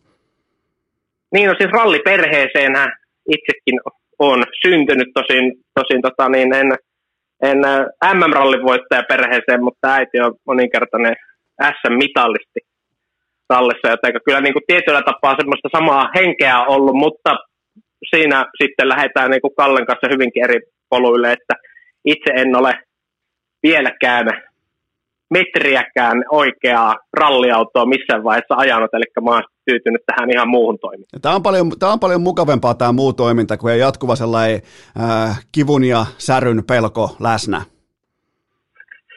Se on silleen, ja muutenkin niin kun, ö, uskon, että jokainen, joka jollakin tasolla ralliin on viettynyt tässä maassa, niin on saattanut kenties tunnistaa itsensä sitten ne rajat, että olenko minä nyt se kuljettaja vai tulisiko minusta kenties kartanlukija vai sitten ihan vaan niin kun tähän muuhun osastolle, niin miten lukeudun, lukeudun siihen muuhun osastolle, mutta kyllähän meidän tiimistä taas sitten löytyy, löytyy sitten taas toisen näköistä osaamista, eli Tuomisen Tomi, jonka kanssa tämä viikonloppu selostellaan, niin, niin tota, Tomihan taas sitten useamman kerran osallistunut M M-ralliin ja myöskin johtanutkin Suomen M M-rallia tuossa parikymmentä vuotta sitten, eli niin kuin meitä on monella. Juman kautta. No miten sitten Sika Salminen, Riku Salminen, tota, milläs, milläs panoksella Riku on mukana? No Rikuhan sitten niin kuin tämän tiimin, jos Tomi on se, ollut se joskus jopa vähän ammattimaisempi kartanlukija, niin Rikuhan sitten tota, niin tätä uudempaa polvea, eli taitaa olla vielä ainakin yksi virallinen kansallinen kilpailu Riku Tahkon kartanlukijana, eli käytännössä täysammattilainen hänkin. Eli teillä on siis kaikki, siellä on joko syntynyt ralliautossa, ralliradalla tai sitten ihan tota, on niin kuin eturivin ralli, kartanlukijoita tai kuskeja, joten kyllä teillä on aika, aika kova nippu kasassa siellä Ylellä. Joo, kyllä kelpaa ollakin, että jos ajattelee sitä, että nyt niin kuin ensimmäistä kertaa Suomessa päästään näyttämään jokainen erikoiskoe ihan alusta loppuun asti, ainakin noiden huippukuskien osalta, niin päästään näyttämään, niin siinä tulee noita lähetystunteja. En ole ihan tarkkaa määrää laskenut, mutta johonkin kolmenkymmenen tunnin kieppeille se menee, eli niin kuin nyt kun on mahdollista ihan jokaisella suomalaisella Yle Areenan kautta ja myöskin T V kahden puolelta päästä tähän ralliin tietyllä tapaa niin kuin osaksi ja ihmettelemään sitä, että mitä se oikein on, niin kyllä tuossa tiimissä pitää jonkun verran tota asiantuntemusta olla. Ja sitähän meille sitten tuo Haapamäen Henkka sekä Mikko Hirvonen moninkertainen M M-hopeamitalisti, niin, niin tota, kyllä tässä niin kuin tiimi on niin sanotusti kasassa. Juman kautta. Mites tota, jos Rovanperä voittaa nyt kotirallin, Suomen M M-rallin, niin tota, me, mehän tiedetään jo etukäteen suomalaisesta urheilumytologiasta sellainen nimi kuin Kulta-Mikke, niin tuleeko susta sen jälkeen sitten, kun sä selostat kultaa Suomeen, niin tota, tuleeko susta rallikulta-Mikke? Mä oon aika varma, että ei tule, että ralli, ralli on myöskin ehkä siitä, siitä tietyllä tapaa hienoa, että kaikki rallin parissa myöskin työskentelee toimittajat ja legendaarisia, niitähän löytyy muun muassa ihan Matti Kyllösestä alkaen, Timo Pulkkiseen ja muihin, muihin tota, niin, legendoihin, niin tietyllä tapaa sanoisinko näin, että he ovat aina menneet se asia edellä, eivätkä he itse edellä ainakin näissä asioissa, niin uskon, että, uskon, että mitään tämmöistä ei pääse syntymään, mutta äh, hienoa olla tietyllä tapaa osa tuommoista jatkumoa, siellä on aika kovia tekijöitä, jotka on rallin parissa työskennellyt, niin hieno välittää itsekin näitä tämän lajin niin kuin hienouksia ihan kaikille. Oi jumala. Kaikille tota, niin, Toi, toi on kova. Nyt otetaan niinku selkeästi niinku asianmukaisesti nöyryys edellä, niin kyllähän tässä niinku alkaa ole alkaa ole niinku ison kisaviikonlopun tuoksua ilmassa. Sitä ehdottomasti on, ja kyllä niin kuin tämän viikonlopun aikana, kun sieltä sitten niin kuin noita kuskien haastatteluja, kun päästään kuulemaan, niin sieltä sitten kyllä varmasti voin sanoa, että löytyy joka lähtöön, joka lähtöön puhetta, mutta ehkä se tietynlainen nöyryysvaihde ainakin nyt niin kuin näillä huippusuomalaisilla, niin se yleensä, yleensä tota, niin on ehkä, sitä ei välttämättä ihan semmoiseen perisuomalaisen tapaan tule, mutta se on mun mielestä vaan niin kuin positiivinen asia. Miten muuten rallissa, kun sä hyppäät, tota, sä oot totta kai Tovin ollut jo ralliselostajana, mutta miten kun sä hyppäät tota, ralliselostajaksi, niin onko, siellä, onko, onko fanien osalta samanlaista nälvimistä alkuun kuin vaikka äf yksi, että kun vaikka joku Oskari Saari hyppää selostajaksi, niin ei näin ja, ja ei tämä, ja sitten yhtäkkiä se onkin siellä yli kymmenen vuotta selostajana ja ihan, ihan niin kuin legenda, niin tota, o, o, oliko vaikea hypätä, hypätä aluksi mukaan vai miten se kehittyi tämä sun niin kuin ralliselostajan ura? No siis ei missään nimessä ollut niin kuin vaikea hypätä, ja musta ainakin tuntuu siltä, että ö, kaiken niin kuin palautteen perusteella, mitä me saadaan, niin kyllä niin kuin rallikansa ja rallilähetyksiä seuraavat ihmiset, niin on niin kuin, ö, he eivät niinkään ole sitä selostajasta juurikaan ö, kiinnostuneita, vaan lähinnäkin niin kuin, jos hyvin menee, niin sieltä tulee niin kuin hyvää palautetta, mutta sitten tartutaan ehkä ennemminkin semmoisiin pieniin detaljeihin, jos siellä menee jotakin niin sanotusti niin kuin vihkoon jossakin tiedossa, niin niihin saattaa tarttua, mutta kyllä nyt aika usein jopa niin kuin semmoisella niin kuin tietyllä tapaa lempeän ymmärtäväisesti, ehkä vähän piikikkäästi, mutta se on niin kuin ennen, ennen kaikkea mun mielestä niin kuin ihan hyvä, hyvä puoli. Että sanoisin, että, että rallia ainakin näin niin kuin pääsääntöisesti seuraavat ihmiset, jotka meitä kohti lähestyy, niin kyllä ovat niin kuin asia edellä menevät hekin sisään. Okei, tämä ralli alkaa kuulostaa aika sympaattiselta, sympaattiselta lajiperheeltä, mutta käännetäänpä katseet nyt tähän viikonloppuun Jyväskylään, eli siellä ajetaan, siis mä opettelin tämän koko litanian ulkoa, Secto Automotive Rally Finland. Miten, miten tota, Ylellä ei käytetä varmaan näitä nimesponsseja, niin sä, teillä se on ihan Suomen äm äm-ralli? Suomen äm äm-ralli, Jyväskylän äm äm-ralli nyt ehkä ennen kaikkea, koska Rovaniemellä haettiin nyt helmikuussa sitten ensimmäinen Rovaniemen äm äm-ralli tuolla Rovaniemen ja Kemijärven ympäristössä, niin, niin siitä, siitä oikeastaan niin kun puhutaan nimenomaan Jyväskylän äm äm-rallista, tai sitten ihan tuttavallisemmin Jyskälänä, koska äm äm-rallinahan Jyväskylä on ajettu vuodesta seitsemänkymmentäkolme asti, kun, kun se äm äm-arvoiseksi tuli ja ralli äm äm-sarja ylipäätään perustettiin, niin tämä rallihistoriahan menee kuitenkin tuonne viisikymmentäluvulle, eli niin kun puhutaan myöskin Jyväskylän rallista, saatetaan joskus mua sanota vaikka, että Jyväskylän Suuraajot, tai sitten ihan vain Jyskälä, joka on nimenomaan, ja painotan, Jyskälä on tämän rallin lempinimi, ei Jyväskylän kaupungin lempinimi, vaan nimenomaan tämä rallin lempinimi on Jyskälä. Okei, eli te kaikki, jotka käytätte Jyväskylästä lempinimeä Jyskälä, niin te olette kaikki aivan kuutamolla koko tilanteesta. Mutta äm äm-tilanne, Rovanperä siellä neljä, kolme kisaa jäljellä, Suomi, Espanja ja Monza, korjaan Jyväskylän äm äm-ralli, Espanja ja Monza. Rovanperällä kolmeen viime kisaan kaksi pokaalia, niin jos ei olisi alkukauteen tullut näitä teknisiä ongelmia ja muuta, niin olisiko, olisiko Rovanperä nyt jo, olisiko se jo tässä kohdin sitten ihan relevantisti kiinni äm äm, ää, niin kuin maailman mestaruudessa?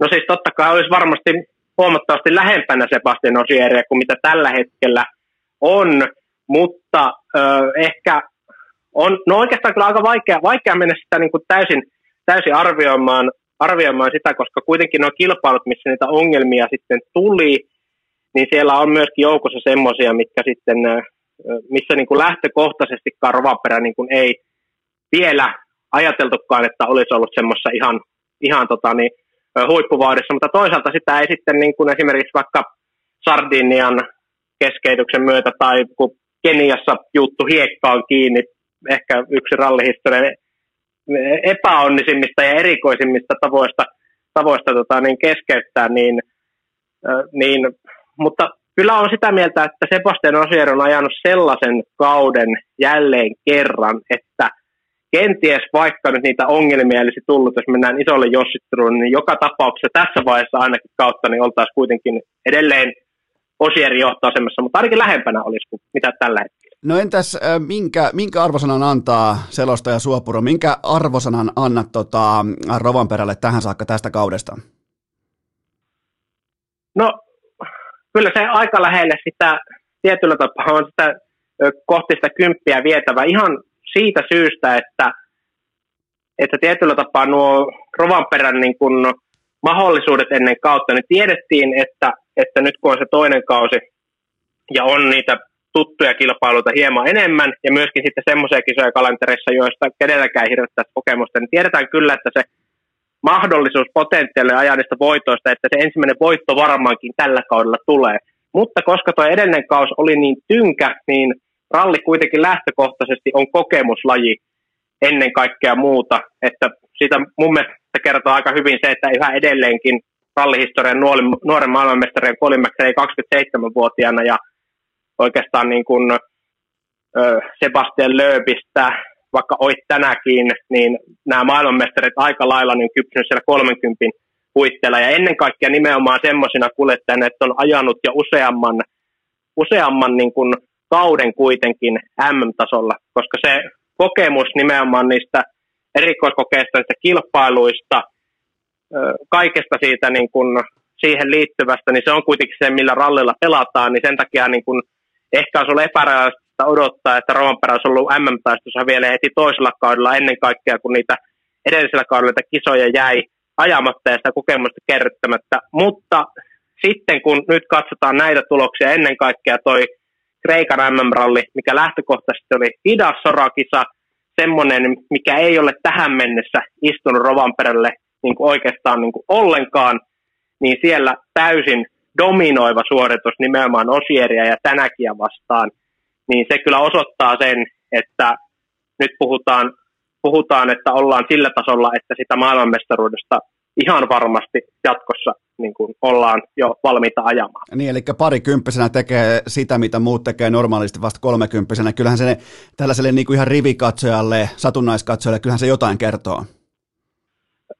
Kyllä se kertoo, mutta toki pitää, pitää mielessä myöskin se, että vaikka puhutaan nuoresta kuljettajasta ja nuoresta urheilijasta, niin ralliautoilijana Rovanperä on kuitenkin jo, niin kuin, niin kuin on jo tehnyt pitkän uran tietyllä tapaa, koska siis jos ajatellaan ihan niin kuin sitä, että mistä on niin kuin lähdetty semmoisena niin kuin ainakin jo ammattimaiseen suuntaan viemään, niin se on ollut sitä kaksituhattaviisitoista kaksituhattakuusitoista, eli kun on kun on lähtenyt tota, niin, jo kaksituhattakuusitoista, niin kuin voisi sanoa, että siellä, siellä on jo ollut semmoinen niin kuin, ö, ohjelma, että niitä ralleja on oikeasti ajettu siellä, missä on voitu, eli tässä tapauksessa niitä ralleja silloin tota, niin ajettiin tuolla Latvian suunnassa esimerkiksi Baltiassa, missä, missä oli mahdollista ajaa, niitä kisoja on tullut, niitä on kierretty, ajettu, ja niin kuin äm äm-sarjaakin jo täyspainoisesti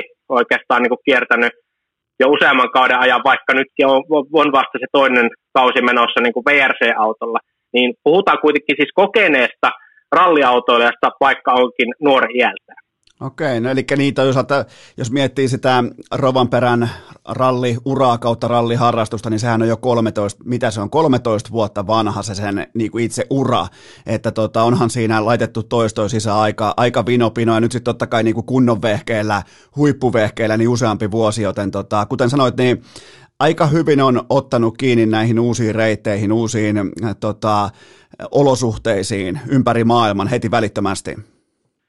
Joo, ja se on oikeastaan, niin kun puhutaan siitä, tietyllä tapaa kun Rovanperästä puhutaan mekin, niin että siitä lahjakkuudesta, mikä siis totta kai siellä on, mutta että mitä se lahjakkuus ralliautoilussa ennen kaikkea on ja mistä se niin on peräisin, niin se on niin sanottava, että tietyllä tapaa Rovanperästä varmasti tulee totta kai siitä, että niin on, on ollut niin mahdollisuudet sille, sille tota niin, erilaisilla vehkeillä ajamiseen ja on ollut se palo siihen niin nimenomaan ajaa, niin kuin on kaksipyöräisillä ajanut, on nelipyöräisillä ajanut, erilaisilla ajoneuvoilla nuoresta piestä, niin kuin pojasta lähtien on niin kuin ollut palo siihen ajamiseen ja päässyt myöskin sitä toteuttamaan, eli niitä toistoja on tullut sisään, niin se on niin kuin tietyllä tapaa se perusta siellä vähän niin kuin ihan kuin kaikessa muussakin, muussakin tota, niin, urheilussa on, mutta sitten niin kuin yksi semmoinen ehkä niin kuin silmiin pistävä piirre on toi sopeutumiskyky, ja sekin on niin kuin lahjakkuutta, ja se voi olla niin kuin kaikkea lähtien siitä, että kuinka nopeasti sopeutuu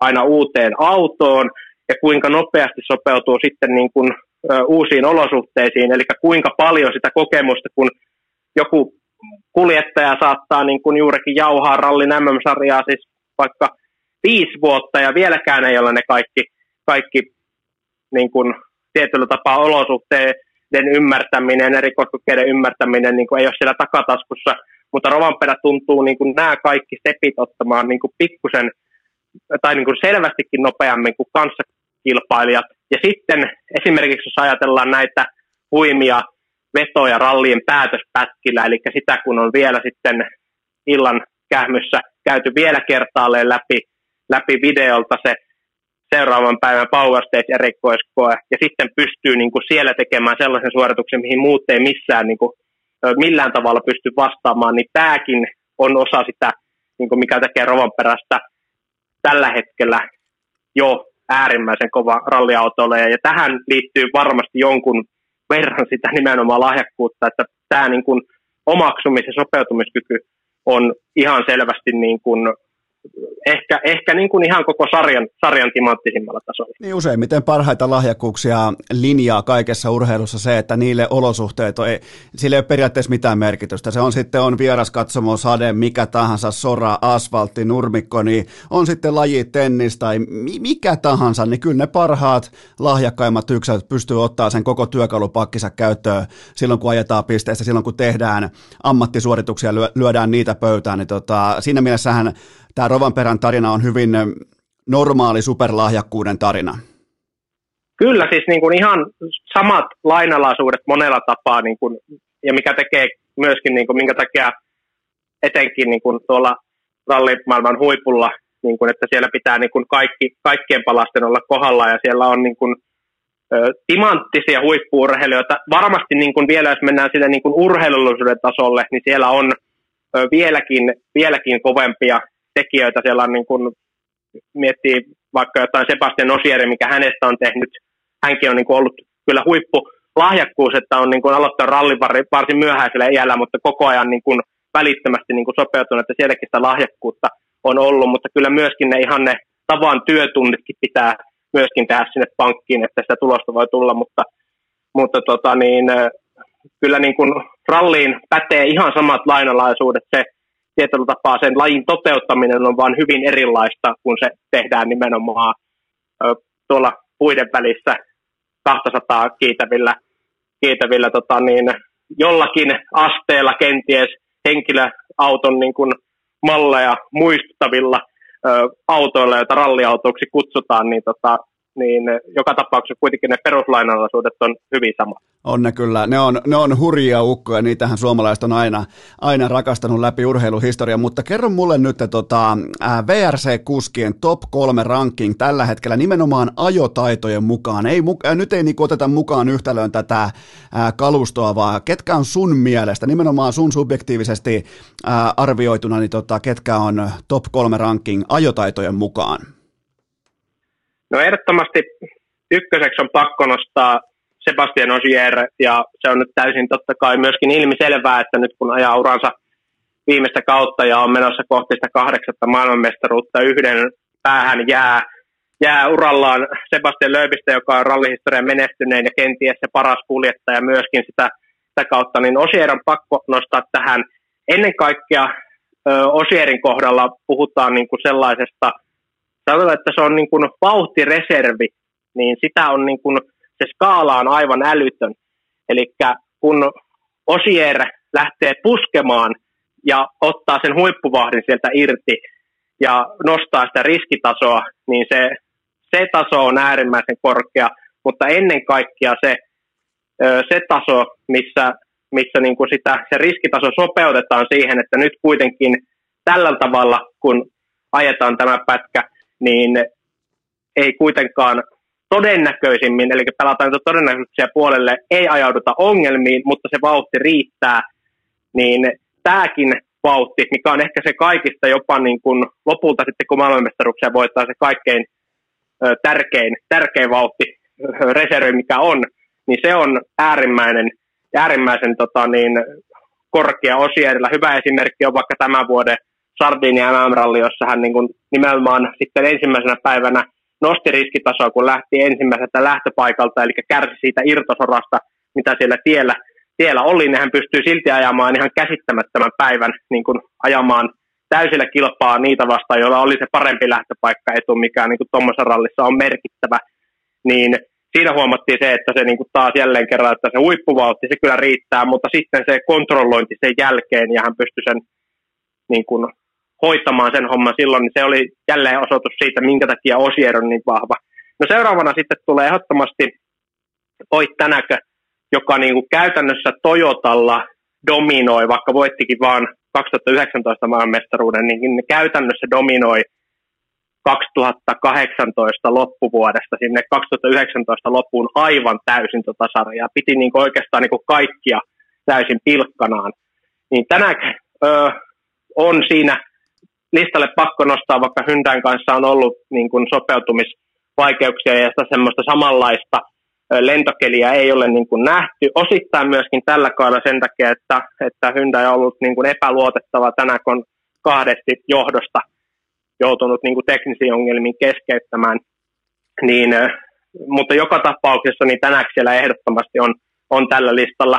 Ja Rovanperä on sitten kolmantena kyllä niin kuin vaikea. Nyt tällä hetkellä ainakin niin kuin näyttää, että nimenomaan Rovanperässä on hyvin paljon niitä samoja ominaisuuksia kuin Ogierilla, ja tämä Kreikan rallin voitto oli osoitus siitä, eli se, että pystyi nimenomaan sillä omalla, ö, ei, ei ottanut mitään niin kuin ihan, ihan älyttömiä riskejä, esimerkiksi vaikka Kreikan viimeisellä erikoiskokeilla enää, mutta se juurikin se, sen, kun siihen riskeihin sovitettu vauhti riitti kuitenkin siihen, että pystyi täysin selvällä markkinaalilla ensinnäkin voittamaan sen rallin, mutta ottamaan sitten vielä Power Stageilta viisi lisäpistettä, niin se, se oli niin kuin jo niin kuin tietyllä tapaa osoitus, että tuommoisissa olosuhteissa, mitkä oli hänellekin aivan niin kuin uusia, niin pystyi pysty tota, niin, tuommoisen suorituksen tekemään, niin, niin vaikea nyt enää, enää ainakaan tällä hetkellä niin omissa papereissa tuolle kolmen listalla, niin ketään muita nimiä nostaa. Okei, ja toi kolmikko on myös nyt lähtee. Mä just tässä katson ää, tota, markkinakertoimia, että ketkä lähtee suosikkeena. Kyllä se on Rovanperä, Tänak ja sitten on Ogier lähtee nyt tähän Jyväskylään kolmen kärkenä. Et siinä mielessä niin kun markkina on sun kanssa aika voimakkaasti samaa mieltä. Vaikka totta kai arvioitkin ää, kokonaistilannetta ja nimenomaan sitä ajotaitoa, niin kyllä, se, kyllä, kyllä parhaat on parhaita. Parhaat on parhaita, ja ehkä niin kuin tietyllä tapaa itse nyt tähän kilpailuun niin kuin Ogierin kohdalla markkinaa vastaan olisin siltä kannalta, että Ogierilla on nyt se tilanne, että hänelle riittää se niin kuin tietyllä tapaa sen pistetappion minimoiminen Evansiin, Növilleen sekä Rovanperään nähden tässä kilpailussa. Eli hänen ei oikeastaan niin kuin ole järkevääkään varsinkaan tuolta ensimmäiseltä lähtöpaikalta niin lähteä nyt ihan samanlaiseen hyökkäykseen, koska se nollakisa Jyväskylästä niin olisi, olisi se, niin kuin se tietyllä tapaa se pahin mahdollinen skenaario, eli niin kuin esimerkiksi vaikka ulosajo tiukasta kärkikamppailusta. Ja Ogier, jos joku on aina ymmärtänyt sen, että milloinka ajetaan mistäkin sijasta, jotenka niin kuin uskon, että se myöskin Jyväskylässä tulee toteutumaan. Varsinkin se, että Ogier ei tässä kilpailussa koskaan, vaikka onkin se pystynyt voittamaan, niin ei ole ollut missään nimessä vahvimmillaan. Ja aika usein hän on ollut siinä tilanteessa, että hän on otet, ottanut Jyväskylästä juuri ne pisteet, mitkä on tarvinnut. Oikeastaan toi selittääkin aika hyvin Ogierin aika ison kertoimen, mutta unohdetaan kuitenkin kertoimet. Mä kysyn sulta vielä tällaisen niin kuin yleiskysymyksen, että kuinka paljon ralli, rallimenestys on kiinni kuskista ja kuinka paljon se on kiinni kalustosta, eli mikä siinä on tällainen prosenttijakauma suurin piirtein, että paljon menee kriitistä kuskille, paljon kalustolle, koska musta tuntuu nykypäivänä, että F yhdessä menee aika paljon kalustun piikkiin lähtökohtaisesti, niin mikä on rallin maailmassa tällainen niin kuin suurin piirtein arvio? No, kun puhu, jos puhutaan niin kuin kahdesta nyt niin kuin huipputallista, Hyndästä ja Toyotasta, niin siinä niin kuin se niin kuin oikeastaan niin kuin se kuljettajan merkitys, niin kuin sitä pitäisikin näiden kahden tallin niin kuin välillä, ja ennen kaikkea kun, no oikeastaan kyllä näiden ne kaksi tallia on kuitenkin niin lähellä toisiaan, jommallakummalla tallilla vähän parempia kilpailuita, mutta aika vähän liikaakin jopa rallissa niin kun lähdetään, niin kun puhutaan näistä kahdesta kärkitallista, niin lähdetään katsomaan niitä autoja ja niiden ö, eroja, koska oikeasti kyllä isompi eroa pitäisi antaa näille niin kun kuljettajille, joilla on kuitenkin niin kun rallissa on, on kuitenkin edelleen niin kun kuljettajana todella paljon enemmän voitettavaa, koska ratapuoli, vaikka sielläkin totta kai on merkitystä sillä, että ootko, ootko ö, Lewis Hamilton vai Antonio Giovinazzi, niin, niin kyllä siinä on väliä, mutta siis joka tapauksessa, kun ö, tietyllä tapaa ratapuolella voidaan pilkkoa kaikki niin pieniin, pieniin osiin, ja se datan määrä on paljon valtavampi, ja se niin kun, siellä niin kun sillä auton suorituskyvyllä, ö, niin kun sä tietyllä autolla et vaan yksinkertaisesti pysty voittamaan, vaikka F yksi, mutta rallissa, niin niin kyllä se, niin kuin se kuljettaja kuitenkin sitten, etenkin kun näistä kahdesta kärkitallista puhutaan, niin kyllä ne kuljettajat sen suurimman eron tekevät. Mutta sitten vastavuoroisesti niin on myönnettävä, että esimerkiksi tällä kaudella niin sitten M-Sportin Fordit, niin sen auton suorituskyky, että se auto on sellainen, että sillä, vaikka sitä olisi ajanut Kalle Rovanperä tällä kaudella, niin on, voisin melkein vannoa, että sillä autolla ei olisi pystynyt silti Rovanperäkään voittamaan yhtään kilpailua. Okay. Tuskin Osierkaan olisi pystynyt voittamaan sillä autolla yhtään kilpailua, mutta tota, niin se taas johtuu sitten ihan, ihan niin kuin muista asioista, että tuo kyseinen talli niin aikasäästöliekillä on tässä niin kuin viimeiset, viimeiset kaudet joutunut vetämään. Siellä on suurin piirtein niin kuin kierrätetty kaikki mahdolliset varaosan, varaosan, varaosat ajettu niin kuin loppuun. loppuun hyllystä ja näin päin pois, ja testikilometrejä ei ole ö, saanut kuljettajat niin kuin juurikaan, eli niin kuin tämä puoli tulee siinä vastaan, että minkä takia vaikka Teemu Suninen, joka alkukaudesta M-Sportilla vielä ajoi myöskin V R C-kisoja, niin ei olisi pystynyt sillä autolla missään vaiheessa ö, kärkeä haastamaan. Mutta sitten kun mennään tähän Toyota Hyundai-akselille, niin kyllä se menee, sanotaanko näin, että, että kyllä se lähemmäs sinne viisikymmentä viisikymmentä-asetelmaan menee. Kuljettajalle laittaisin kyllä ehkä kuusikymmentä seitsemänkymmentä prosenttiakin niin kuin, tälleen niin kuin jo niin kuin ihan turvallisin mielin. Eli enemmän pitäisi vielä niin kuin päästä siihen myöskin, niin kuin, kun ralleja seurataan, niin irti ainakin niin kuin nyt tämän vuoden osalta niin siitä ajattelusta, että no tuo ero nyt tuli siitä, koska auto ei, vaan kyllä niin kuin kuljettajien kohdalla tänä vuonna on niin kuin ne erot tehnyt. Eri asia on sitten tietenkin, kun Hyundai on vaikka kärsinyt teknisistä ongelmista, niin totta kai et voi tietenkään autolla voittaa, joka hajoaa alle, mutta se on sitten niin kuin eri keskusteluaika, ja nekin aika omalta osaltaan tiivisti kuuluu myöskin sen rallin sieluun se, että niitä teknisiä ongelmia pitää pystyä sitten niin kuin tallin puolesta taklaamaan, mutta kyllä kuljettajilla nyt on ollut käytössä tänä vuonna, nyt kun nämä viimeiset kaksituhattaseitsemäntoista vuoden V R C-autot, maailman kaikkien aikojen parhaat ralliautot, mitä on kehitetty, niin käytössä, niin kyllä ne erot on niin pieniä Hyundain ja Toyotan välillä, että se on kuljettajasta kiinni kyllä todella, todella paljon se, että missä ne erot tehdään. Okei, annetaan siis krediittiä kuljettajille. Tota, ja mennään takaisin tänne Jyväskylään nimittäin. Ää, nyt kun sä sanoit, että sä oot suurin piirtein puolivuotiaana ollut kattamassa sun ensimmäisen ää, Jyväskylän M M-rallin, Jyväskylän rallin, niin tota, kuka on sulle siellä sellainen all-time suurin Jyväskylän rattimies? No siis tähän tietyllä tapaa, niin kun, jos, jos menee niin kun ensin tästä henkilökohtaisesti a, a, niin kun ajatuksesta pois, niin on pakko antaa ö, arvo tietenkin niille, jotka on täällä niin kun menestynyt parhaiten. Markus Grönholm seitsemän voittoa nimenomaan Jyväskylän M M-ralleissa, mikä on ennätys. Ja ennen kaikkea, että se tuli ajamalla suurimmalla osan noista kerroista Sebastian Lööbiä vastaan, joka niin kun ei pystynyt ikinä voittamaan Jyväskylässä niin kauan kuin Grönholm täällä ajoi.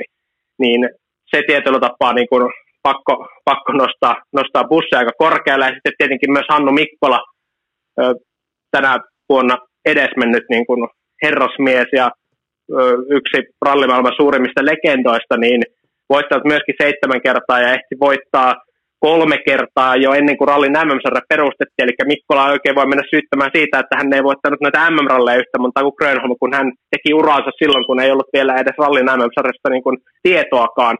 Mutta silloinkin Jyväskylä oli ihan äärimmäisen kova kilpailu siihen maailman aikaan, mutta pystyi voittamaan sen kuusikymmentäluvulla, seitsemänkymmentäluvulla, kahdeksankymmentäluvulla aivan niin kuin eri maailman autoilla, eri maailman tilanteessa, niin kyllähän Mikkola on niin kuin ehdottomasti tämän rallin legendoja.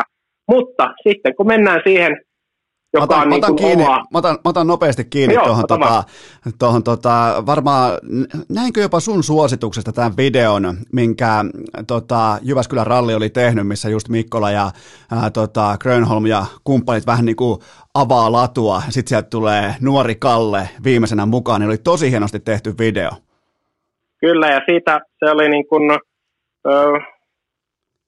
pakko antaa, antaa tota, niin krediittejä ja tietyllä tapaa nostaa myös meidän omaa häntä, eli siinä, tota, niin, joka tämän oli leikannut ja ohjannut, niin Mikke Laine vastaa myöskin meidän, minkä takia meidän rallilähetykset näyttää ja kuulostaa niin hyviltä, niin siinä oli yksi osa syy, että hän oli myöskin tekemässä tätä, tätä kyseistä videota, mutta siinä oli kyllä niin kuin kaikin puolin niin kuin tiivistetty hyvin niin kuin rallin sielua ja sydäntä siinä, että ralliin kuuluu niin kuin nostalgia, historia, vanhat legendat, vanhat äänet, vanhat historialliset erikoiskokeet, mistä niin kuin tieosuudesta kirjoitetaan kirjoja, no Ouninpohjasta ollaan kirjoittamassa kirjaa tällä hetkellä, niin kuin siis, että ralliin niin kuin kuuluu nämä asiat erittäin niin kuin, niin kuin vahvasti, ja siinä kyllä videossa oli niin kuin tavoitettu kyllä tämä niin kuin aika, aika niin kuin täydellinen. Joo, ja, ja nimenomaan vielä se, että mä, mä en ihan herkästi vaikkapa rallin tiimoilta tunne sinällään mitään, jos vertaa vaikka jääkiekkoon tai jalkapalloon tai muihin lajeihin, mutta täytyy sanoa, kun mun aivot alkoi jo käsikirjoittaa sitä, että okei, nyt, nyt tota Mikkolan auto, se haihtuu tohon, se feidaantuu tohon, ja sitten sieltä tulee Rovanperä seuraavaksi, niin ihan helvetin hyvin niin kuin rakennettu se, että hei, soihtu siirtyy seuraavalle. Kyllä, juurikin näin, ja kyllä niin kuin se, ensinnäkin se niin kuin tulee myöskin siitä, se niin kuin tietyllä tapaa hienoa, että se pitää ihan täysin paikkaansa, että se ei ole mikään päälle liimattu metafora, vaan se, niin kuin, se niin kuin oikeasti näin se on, ja niin kuin, jos vain kaikki niin kuin sujuu siihen malliin, kun se tällä hetkellä näyttäisi olevan käsikirjattu, niin näinhän tulee tapahtumaan, mutta toki ralliin kuuluu myöskin odottamattomat asiat, niin ei nyt lähdetä sitä niin kuin täysin kirkossa kuuluttamaan, että se so- soihtuu ihan täydellä liekillä, niin kuin pysyy Rovanperän hallussa, mutta kyllä se aika niin kuin hyvältä näyttää, ja se niin kuin tietyllä tapaa tekee tästä, tekee tästä niin kuin rallin pitkästä jatkumassa niin kuin suomalaisessa historiassa ja verenperinnössä, niin ö, ollaan niin kuin todistamassa aika hienoja Hienoa, hienoja aikoja myöskin sitä kautta. Sulla oli vielä se sun oman, oman seuranta-ajan, tällainen niin kuin Jyväskylän noteeraus tai oma rattimies sieltä, niin kuka se oli? No siis kyllä se on samalla myöskin omasta mielestäni niin kuin ihan täysin henkilökohtainen mielipide myöskin niin kuin kaikkien aikojen ralliautoilija omissa papereissa, eli Juha Kankkunen on tuosta, niin kuin, ei, ei, ole, ei ole Jyväskylästä kylläkään, on Laukaasta, mutta siis niin kuin Kankkusen tuolla upeassa automuseossa ja joskus pikkupoikana käyneenä ja siellä niin kuin niihin autoihin ihastuneena ja Kankkusta aina nimenomaan pienenä poikana tuolla penkalla kannustaneena, niin tota, kyllä, kyllä niin kuin Kankkunen omissa papereissa on vaan semmoinen niin kuin jopa niin kuin myyttinen, myyttinen hahmo myöskin, myöskin niin kuin Jyväskylän rallihistoriassa, vaikka onkin niin kuin voittanut sen vain lainausmerkeissä, vain kolme kertaa, kun on, on useamman kerrankin voittaneita, mutta Kankkosessa niin kun nimenomaan Jyväskylässä oli aina se puoli, että hän voitti kaksi kertaa maailmanmestaruuden ennen kuin yhdennellätoista kerralla tärppäsi Jyväskylässä, eli sitä epäonnea on keskeyttänyt niin kuin lähestulkoon oman kotitilansa pihaan Lankamaan erikoiskokeilla kerran voittotaistosta, ja näitä, niin kun nämä, nämä kaikki tarinat tulee tietyllä tapaa siihen, että sitten kun pystyy sen lopulta voittamaan niin vielä kolme kertaa, ja itse näistä muistan niin kuin henkilökohtaisesti sen viimeisimmän, eli vuoden yhdeksänkymmentäyhdeksän kilpailu, kun hän sen voitti, niin, niin tota, siitä on jäänyt niin vahvat semmoiset muisti- ja mielikuvat, että se niin kuin nostaa omissa paperissa Kankkuseen sinne korkeammalle jalustalle. Ja sitten myöskin semmoinen aika hieno ja niin kuin arvostettava piirre Kankkusen urassa nimenomaan Jyväskylässä, että viidellä eri vuosikymmenellä ajanut tämän kilpailun maali. Oho. Eli seitsemänkymmentäyhdeksän ensimmäinen, sitten kahdeksankymmentäluvulla ajoi, yhdeksänkymmentäluvulla sitten voitti nämä kilpailut, ajoi vielä kaksituhattaluvun puolella ja sitten vielä viimeinen kilpailu vuonna kaksituhattakymmenen, eli siitä tullaan niin kuin viiden, viiden vuosikymmenen puolella on ajanut tässä tallissa maaliin asti. Ja kyllä varmasti voisi vieläkin sen nyt sitten jos haluaisi lähteä ajamaan, niin kyllä ihan varmasti niin kuin selviäisi maaliin asti, eikä olisi kyllä lähimaankaan edes viimeinen. vaikka puhutaankin kuitenkin jo eläkeikää lähestymästä, lähestymästä herrasmiestä, niin joka tapauksessa niin se kuvatkoon osaltaan myöskin tota Kankkusen uraa. Vähän niin kuin tota, rallin ikioma Jaromir Jagr. Mitä tota... Haaveilitko pikkupoikana silloin, kun sä olit siellä tota, legendaaristen erikoiskokeiden äh, reunalla katsomassa, kannustamassa Kankkusta, niin haaveilitko joskus ihan pikkupoikana, että oispa mulla joskus aikuisena samanlaiset viikset? se, on, se on kyllä sanottava, että, että ehkä joo, koska ainakin nyt sitten, kun tuossa mitä myöhemmäksi on, on elämässä kasvanut, niin, niin tota pitkään meni ennen kuin yhtäkään viiksi haitovaakaan ilmestyy yhtään mihinkään, niin ehkä sellainen niin kuin kaino toive on jossakin vaiheessa käynyt mielessä, mutta tuota, niin, vieläkään ne eivät kasva niin tasaisesti, että voisi vieläkään tästä oikeasti edes haaveilla, että saisi samanlaiset, samanlaiset puikot kasvatettua, mutta tuota, niin, kyllähän ne aivan käsittämättömän tyylikkäät eh, olivat. Ehkäpä Kankkuselle meni kaikki Keski-Suomen alueen viikset. Se, se voi hyvin pitää paikkaa. Kun eihän Markkasellakaan ole, Eerollakaan ei ole, ää, tota, no siihen loppui mun Jyväskylä-tuntemus. Joten tota, voidaan... Salmisen Rikulla ei ole myöskään. No niin, sieltä löytyy heti, joten tämä on, on ihan selvä tapaus. Kyllä, juurikin näin. Hyvä, tota, mikä on sulle Jyväskylässä sellainen mielenkiintoisin E K? Saa olla nyt myös tässä tämän viikonloppurallissa, saa olla joku legendaarinen. Mikä, mikä sieltä löytyy, mikä herättää tuntemuksia? No siis... Äh... Kyllä niin kun tänä viikonloppuna nyt kun käytiin noin, noin E K:t niin katsomassa, niin siis aivan käsittämättömän hienoja pätkiähän siellä niin kun on. Ei siitä pääse mihinkään. Päijällä ehkä nyt niin kun erikoiskokeena on sellainen, että se on niin kun ajettu, ajettu niin kun vuosi, vuosikausien ajan. Ei, sehän tunnettiin niin kun aikana nimenomaan juuri Hannu Mikkolan mökkitienä. Se Päijälän erikoiskoe, se oli se, missä niin kuin Hannu hyökkäsi, missä niin kuin hänen mökkinsä, mökkinsä sijaitsi, niin tota, että se oli niin kuin semmoinen, tietyllä tapaa nimenä se kalkattaa, niin kuin tuo semmoista niin kuin fiilistä hyvin tähän seitsemänkymmenvuotisjuhlaralliin. Mutta sitten jos ajatellaan tämän nimenomaan siinä muodossa, missä noita pätkiä tänä viikonloppuna ajetaan, niin, niin tota, käytiin tuossa eilen viimeisenä ajamassa toi perjantai viimeinen pätkä, eli Oittila, ainoa E K, joka ajetaan nyt sitten Öö, tota, niin ainoastaan yhteen kertaan, eli siellä ei ole mahdollista niin kuin parantaa niin kuin seuraavalla vedolla sitä omaa suoritusta, vaan siellä pitää olla heti, heti niin sanotusti lyönnissä, ja voi olla muutenkin ratkaiseva erikoiskoe, koska se ajetaan jo hämärässä, osalle kuljettajille pimeässä, eli siellä on niin kuin toisille, toiset tarvitsee lisävaloja, ja toiset taas osuu ajamaan sitä E K:ta semmoiseen aikaan, että niillä et näe ilmanvaloja, etkä näe valoilla myöskään juuri yhtään mitään, eli se vaikeusaste, mikä siinä E K:lla niin kun on, niin se niin kun kasvaa entisestään, ja siellä on kyllä muutama, nyt kun se tähän toiseen suuntaan ajetaan, niin siellä on muutama sellainen kyllä paikka, mikä voisi, rallikielellä voi sanoa, että varmaan toimii, toimiiko huippukuskien osalta, eli nähdäänkö siellä niin kun suistumisia, niin sitä ei tietenkään vielä tiedä, mutta, mutta tota, niin siellä muutamia semmoisia paikkoja oli, ja sitten myöskin se, että siellä on todella niin kuin teräviä ö, kiviä myöskin semmoisissa paikoissa ajolinjalla, että niitä ei myöskään ainakaan tuommoisissa olosuhteissa niin oikein mennä myöskään väistelemään, että siellä pitää olla myöskin vähän tuuriakin, että pysyy sitten renkaat eihän enää muuta, jotenka niin kuin, se on ehdottomasti semmoinen pätkä, mitä tässä nyt odottaa, koska uskon, että siellä myöskin niin kuin voidaan nähdä ehkä ne perjantain suurimmat erot ja tietyllä tapaa niin kuin nähdä jo sitä asetelmaa siihen, että mihinkin se ralli lähtee kehittymään, niin niin totta, se, on, se on kyllä mitä niin kuin odotan tällä hetkellä kaikista eniten. Minkä tyylistä kisaa sä odotat? Milloin, nyt kun mä tälleen ihan random penkkiurheilin avaan T V:n tai Yle Areenan, niin tota, milloin mä voin o- o- olettaa jopa, että mä näen hyökkäykset, mä näen vaikka Rovanperältä, että nyt muuten ajetaan tosissaan?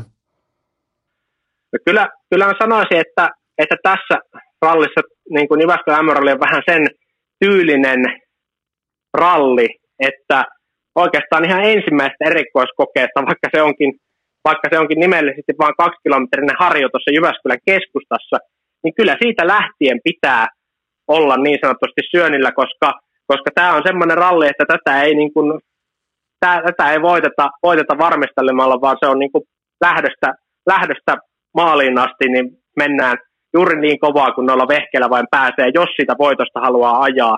se kuuluu niin kuin tietyllä tapaa tämän rallin luonteeseen, eli ainoastaan siinä tapauksessa, jos olet pystynyt repimään sellaisen eron muihin, että pystyt jo varmistelemaan, sitten se alkaa olemaan mahdollista, mutta niin kuin kyllä heti perjantaista alkaen, niin kolmetoista kaksikymmentä, kun meilläkin Harjun E K:n lähetys lähtee käyntiin, niin kyllä siitä lähtien kannattaa niin kuin pysyä Yle Areenan päässä kiinni, jos haluaa nähdä se, että miten tätä rallia ratkaistaan, koska kyllä sitä saman tien tuo perjantainen päivä, vaikka se niin kuin onkin lyhyt, reilut kahdeksankymmentä E K-kilometriä, niin kyllä siinä jo niin kuin voi sanoa, että hyökätään. Tämä on semmoinen ralli, missä hyökätään ihan alusta alkaen, juuri ne kuljettajat, jotka siitä voitosta haluaa ajaa. Nyt kun mä katson tuota rallikarttaa tuossa, niin meneekö se sitten niin, että, että on kaksi sottia yhdelle erikoiskokeelle, eli sitä aikaa voi vielä parantaa? Joo, siis, to, siis sen yksittäisen erikoiskokeen aikaa voi parantaa, mutta se on ihan kokonais niin kuin aikaa, mitä koko ajan lasketaan, eli tota, niin, joo, mä jo ajattelin, että, tarkoittaa... niin, mä jo ajattelin, että juu, tota, ei. Juu, juu, okei, no nyt tää, tää selvisi, koska äsken tuossa Oittalaan liittyen sanoit, että se ajetaan vaan kerran, niin, niin mä ajattelin, että et ei kai se niinku huonompi aika poistu taululta sen myötä, miten tota... Ei, ei, okay. ei, ei missään nimessä, mutta lähinnä, lähinnä siinä se, että kun nuo erikoiskokeet ajetaan toiseen kertaan, niin kuljettajat niin kun siinä sen lisäksi, että ajavat täysillä, täysillä sitä erikoiskoetta, niin vielä tekevät korjauksia sitten niihin nuotteihinsa siinä, ja muutenkin se totta kai myöskin tuonne lihasmuistiin niin kun tota, menee se erikoiskoke, se on kerran jo ajettu, niin huomattavasti paremmin, eli ne erot yleensä aina niillä toisilla vedoilla on pienempiä kuin niillä ensimmäisillä. Okay. Eli kun erikoiskoe ajetaan ensimmäisen kerran, niin yleensä silloin ne erot on aina suurempia. Eli siitä johtuen tämä Oittila on niin kuin hyvä,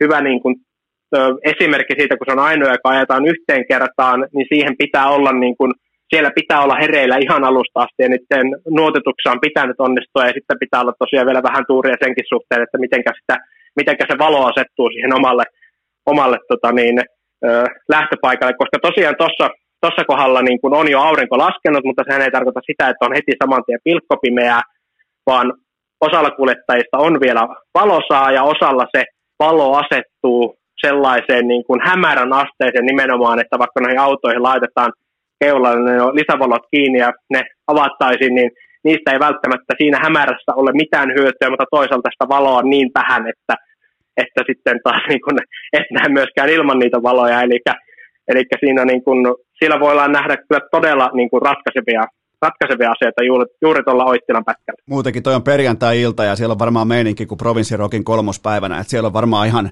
ihan hyvä syke tuolla tota, Oittilassa, mutta mä jo ajattelin tuosta, että mitkä helvetin nuorisuomisäännöt tuolla on käytössä, että saa lähteä paikkailemaan. Mä jo ajattelin, että onko rallikin mennyt softiksi tässä viime aikoina, mutta onneksi, onneksi ei ole, mutta tota, mikä on muuten sellainen, mennään ihan loppukysymyksiin, mikä on sellainen paikka, johon tota, jos et olisi selostaja, niin mihin menisit katsomaan, mikä olisi sun mielestä, niin kuin, tai jos saisit vaita saisit ekana mennä, tiedätkö, että saat sen just oman jakkaran siihen kohtaan, mihin haluat, niin tota, mihin paikkaan menisit katsomaan ralleja? Öö, menisin tota niin, Sahloinen Moksi pätkälle tota, tuohon ensimmäistä kertaa, kun sillä erikoiskokeella käännytään tuohon Moksin tielle. Siellä tullaan, niin kuin, se on semmoinen jakso, missä tullaan, niin kuin se Moksintie on hyvin niin kuin semmoista, siis se on niin leveätä baanaa, että se on niin kuin ralliautoille, se on kuin moottoritie.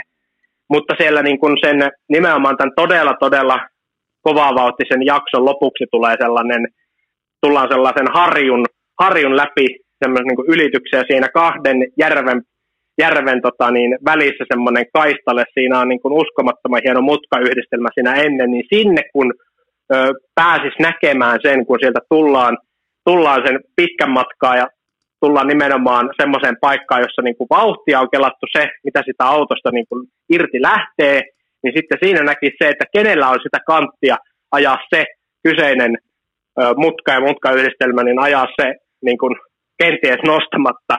Niin tota, siinä niin kuin se on semmoinen paikka, missä niin kuin mitataan sitä uskoa, uskoa myöskin ennen kaikkea, kun ehkä vielä enemmän kuin sitä puhdasta ajotaitoa, niin siinä voisi niin kuin nähdä, nähdä sitten niin kuin tietyllä tapaa myöskin se kuljettajien erot joidenkin osalta ja sitten myöskin niiden autojen niin kuin se käsittämätön niin kuin, suorituskyky, kuinka niin kuin semmoisenkin mutkan voi vielä niin kovaa sitten ajaa, ajaa läpi, niin tota, se olisi, se olisi niin kuin erittäin hienoa. Ja ennen kaikkea, kun siellä nyt tota, niin eilen käytiin, niin siinä kyseessä kohdassa oli aivan niin kuin hiiren hiljasta to- käsittämättömän kaunista suomalaista maisemaa, niin sen, sen äänen, kun sitten rikkoi jo sieltä kilometrien päästä kantautuva se semmoinen repivä ääni, mikä näistä V R C-autoista lähtee, niin se niin kuin veisi mukana tietyllä tapaa myöskin sinne lapsuuteen, koska se on, niin kuin, se on semmoista tietyllä tapaa äänimaisemaa, kun on muuten aivan hiljasta, ja sitten se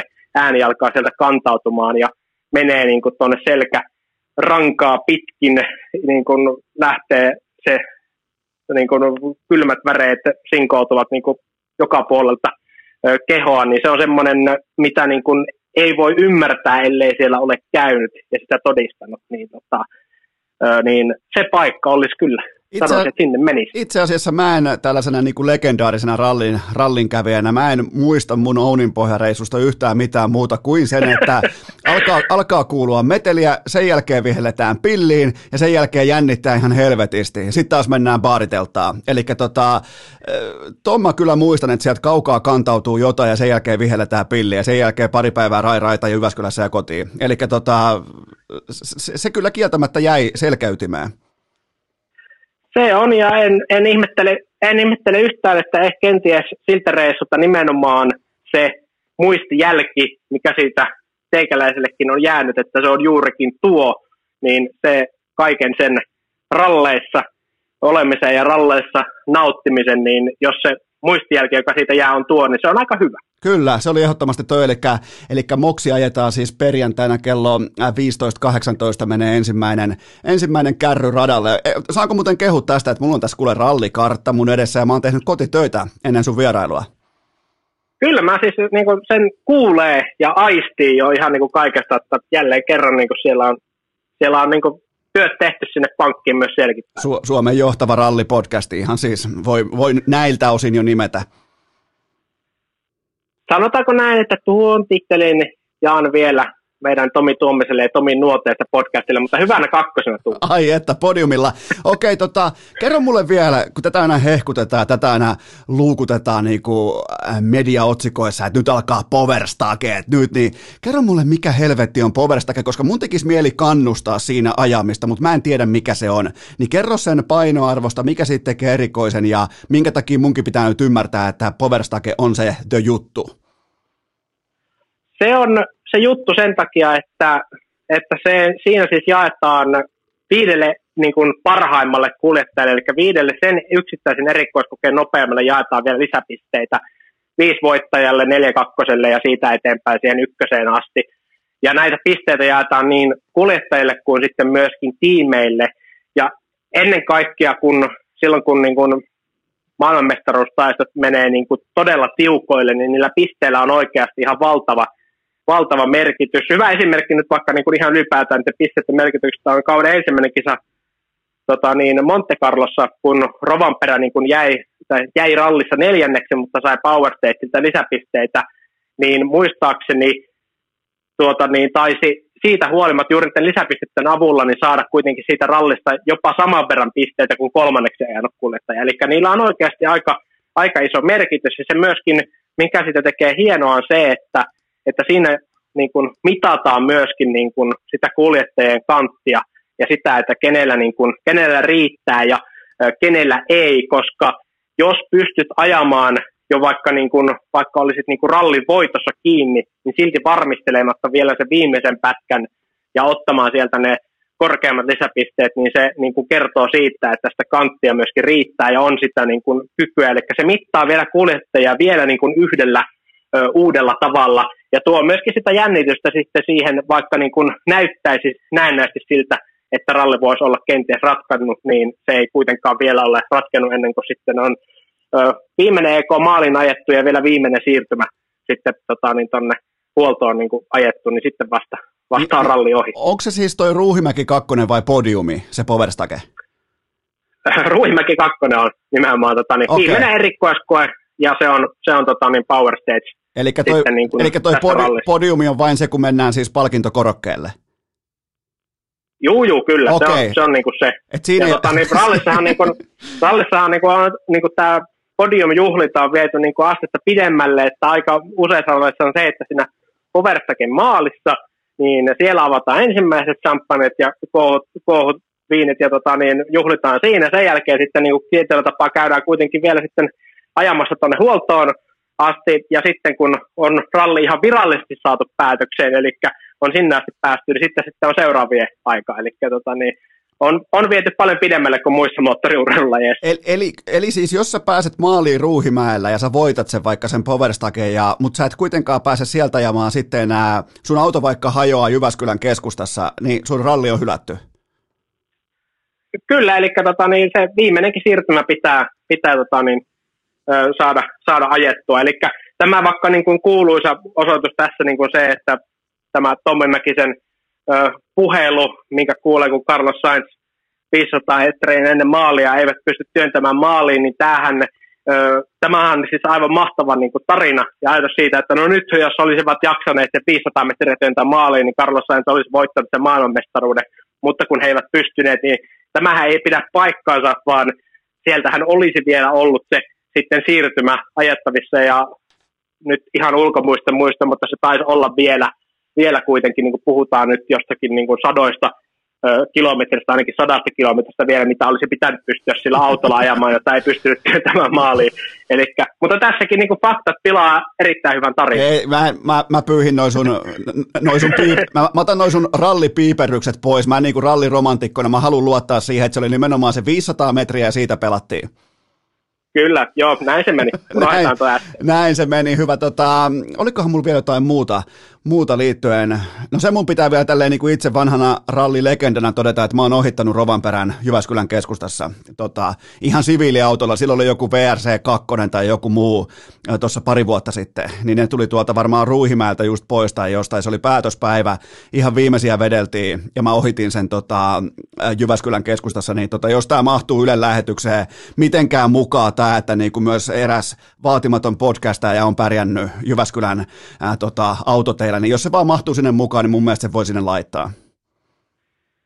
Se on ehkä laitettava, koska selvästi tämäkin on jäänyt lähtemättömästi mieleen vierailuista Jyväskylän M M-rallissa ja elät sillä varmaan vielä pitkään, niin tota, onnittelut siitä, mutta rallikuljettajat tämän kaikin puolin, niin kuin, koska siellä ajetaan niillä teillä, Missä, missä myöskin sitten rallin jälkeen siviililiikenne saa ihan, ihan vapaasti, vapaasti ajaa, siitähän tulee se rallin hienous, niin siellä saadaan niin kuin ajaa, ajaa vaikka sillä kolmenkymmenen alueella niin kaksisataa, mutta sitten kyllä niin kuin tuolla siviililiikennepuolella ne rallikuljettajathan ovat perinteisesti kyllä niin kuin äärimmäisen hyviä tieliikennekäyttäytyjä, koska ei tarvitse siellä punaisissa valoissa Tota, niin, vierelle, vierelle ajavalle autolle niin kuin siinä hirveästi alkaa uhittelemaan, koska on jo näyttänyt siellä pätkällä kyllä sen, että, että tota, niin, mihin hyvin, hyvin monesta muusta ei ole. Joo, siinä ei saatu ehkä Rovanperästä enää para, parasta hyökkäystä irti siihen, siihen tilanteeseen, mutta hei, eli kärkikolmikko käytiin jo läpi, mulla on Kalle, Ogier ja Tänäkki, niin, niin me ollaan varmaan aika samoin linjoilla siitä, että tämä on Kallen viikonloppu.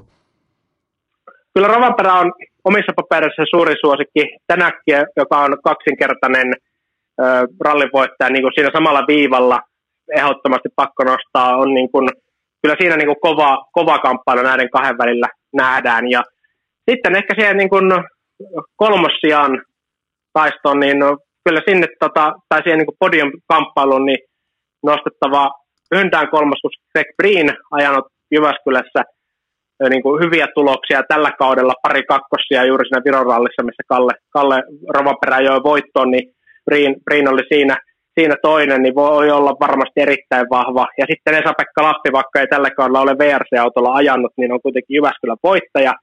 Ja tämä ralli, jos jokin, on se, missä niin kuin on käsittämättömän vahva ollut aina. Vaikka näistä autojen eroista nyt en tykkääkään puhua, niin kyllä niin kuin pari vuotta sitten, kun Citroenilla pystyi ajamaan toiseksi, vaikka niin kuin se, se auto niin kuin kyllä Toyotaan verrattuna näillä teillä, niin, oli, niin kuin puhuttiin kuin yöstä ja päivästä, niin se suoritus oli ihan käsittämätön. Niin vaikka tässä nyt Tapila ajotaukoa on ollut, niin uskon kyllä, että pystyy myöskin sinne kärkitaistelulla kohti, kolkuttelemaan. On muuten nelos suosikki tuohon tota Jyväskylän äm äm-ralliin, eli aika mielenkiintoinen tilanne niiltäkin osin. Mutta hei, mä päästän sut tästä eteenpäin, sun pitää lähteä editoimaan inserttiä, sen jälkeen bensalenkkariin jalkaa kohti selostaminen. Kerropas vielä kuuntelijoille loppuun, että tota, milloin alkaa Ylen lähetykset, mistä sua voi seurata vaikka somessa ja näin poispäin. Me jätetään ne somet, somet tota, niin muihin, muihin ympyröihin, mutta meidän lähetykset, jotka on ne tärkeimmät, niin tänään kello kaksikymmentäyksi kaksikymmentäyksi kolmekymmentä tee vee kahdesta Yle Areenasta niin ennakkolähetys, missä niin kuin käydään kyllä niin kuin kaikki asetelmat läpi, mitä käytävissä on, ja vielä silleenkin, jos ei niin kuin ralli ole, ole niin kuin siihen mennessä tuttu, niin sitten se ainakin tutuksi tulee. Ja sitten lähdetään huomenna aamulla niin Shakedownissa testirikkoiskokeesta liikkeelle kello seitsemän neljäkymmentäviisi. Yle Areena vaan auki, niin pääsee siellä sitten niin kuin karistelemaan unihiakat silmissä myös meidän kanssa samaan aikaan, kun kuljettajat sen tekee. Ja sitten kolmetoista kaksikymmentä huomenna niin harjukuun alkaa, eli perjantaista puhutaan, niin, niin tota siitä lähtee sitten sellainen, sellainen ralli käynti, ettei toistaan nähdä. Tuohon torstai-illan tota, ohjelmaan kuuntelijat ei kerkeä mukaan, koska tota, tämä jakso tulee perjantai-aamuna ulos, mutta jää, jääkö se tallenteeksi Yle Areenaan? Kyllä se voi käydä vielä tota, niin sieltä sitten tiirailemassa siinä, kun kästi on kuunneltu, niin tota, ei muuta kuin sen ehti vielä ennen, ennen harju alkamista käydä katsomassa uudestaan. Okei, eli kaikki menee katsomaan sen alle ja sitten viimeistään Harjun E K:lle kaikki messi. Siellä on Mikke Suopuro ää, selostamossa ja Tomi Tuominen ja Riku Salminen on askissa ja Ralliradio pauhaa ja kaikki on, kaikki on mallilla ja Kalle K R kuusikymmentäyhdeksän hyökkää kohti, kohti äm äm-rallin voittoa Jyväskylän osalta. Niin ollaanko me, olla, me ollaan samalla sivulla? No, no, voiko, sanoa jopa näin, voiko sanoa jopa näin, että nuottivihko on, nuottivihko on kohillaan? Nuotit on tehty tarkkuudella, ne on myöskin jopa tarkastettu ja nyt on hyvä lähteä sitten tota, niin sylkästä hanskoihin ja lähteä vetämään. Se on, äh, ei muuta kuin kiitoksia Mikke Suopuro tästä. Tämä oli jo todella informatiivinen, äh, oikein niin kuin informatiivinen kokonaispaketti tota, Jyväskylän äm äm-rallista. Niin vielä kertaalleen kiitoksia Mikke Suopuro.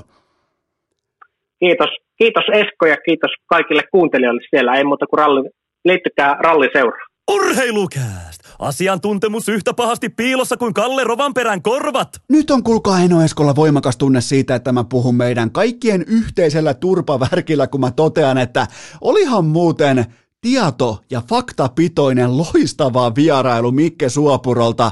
Siis mä kuuntelin todella tarkalla korvalla koko ton litanian läpi ja mä oon, jos mun rallivalmius nollasta kymppi oli vaikkapa tota vielä keskiviikkona, se oli vaikka kaksi, niin nyt se on vähintään kahdeksan, se on vähintään yhdeksän, miettikää.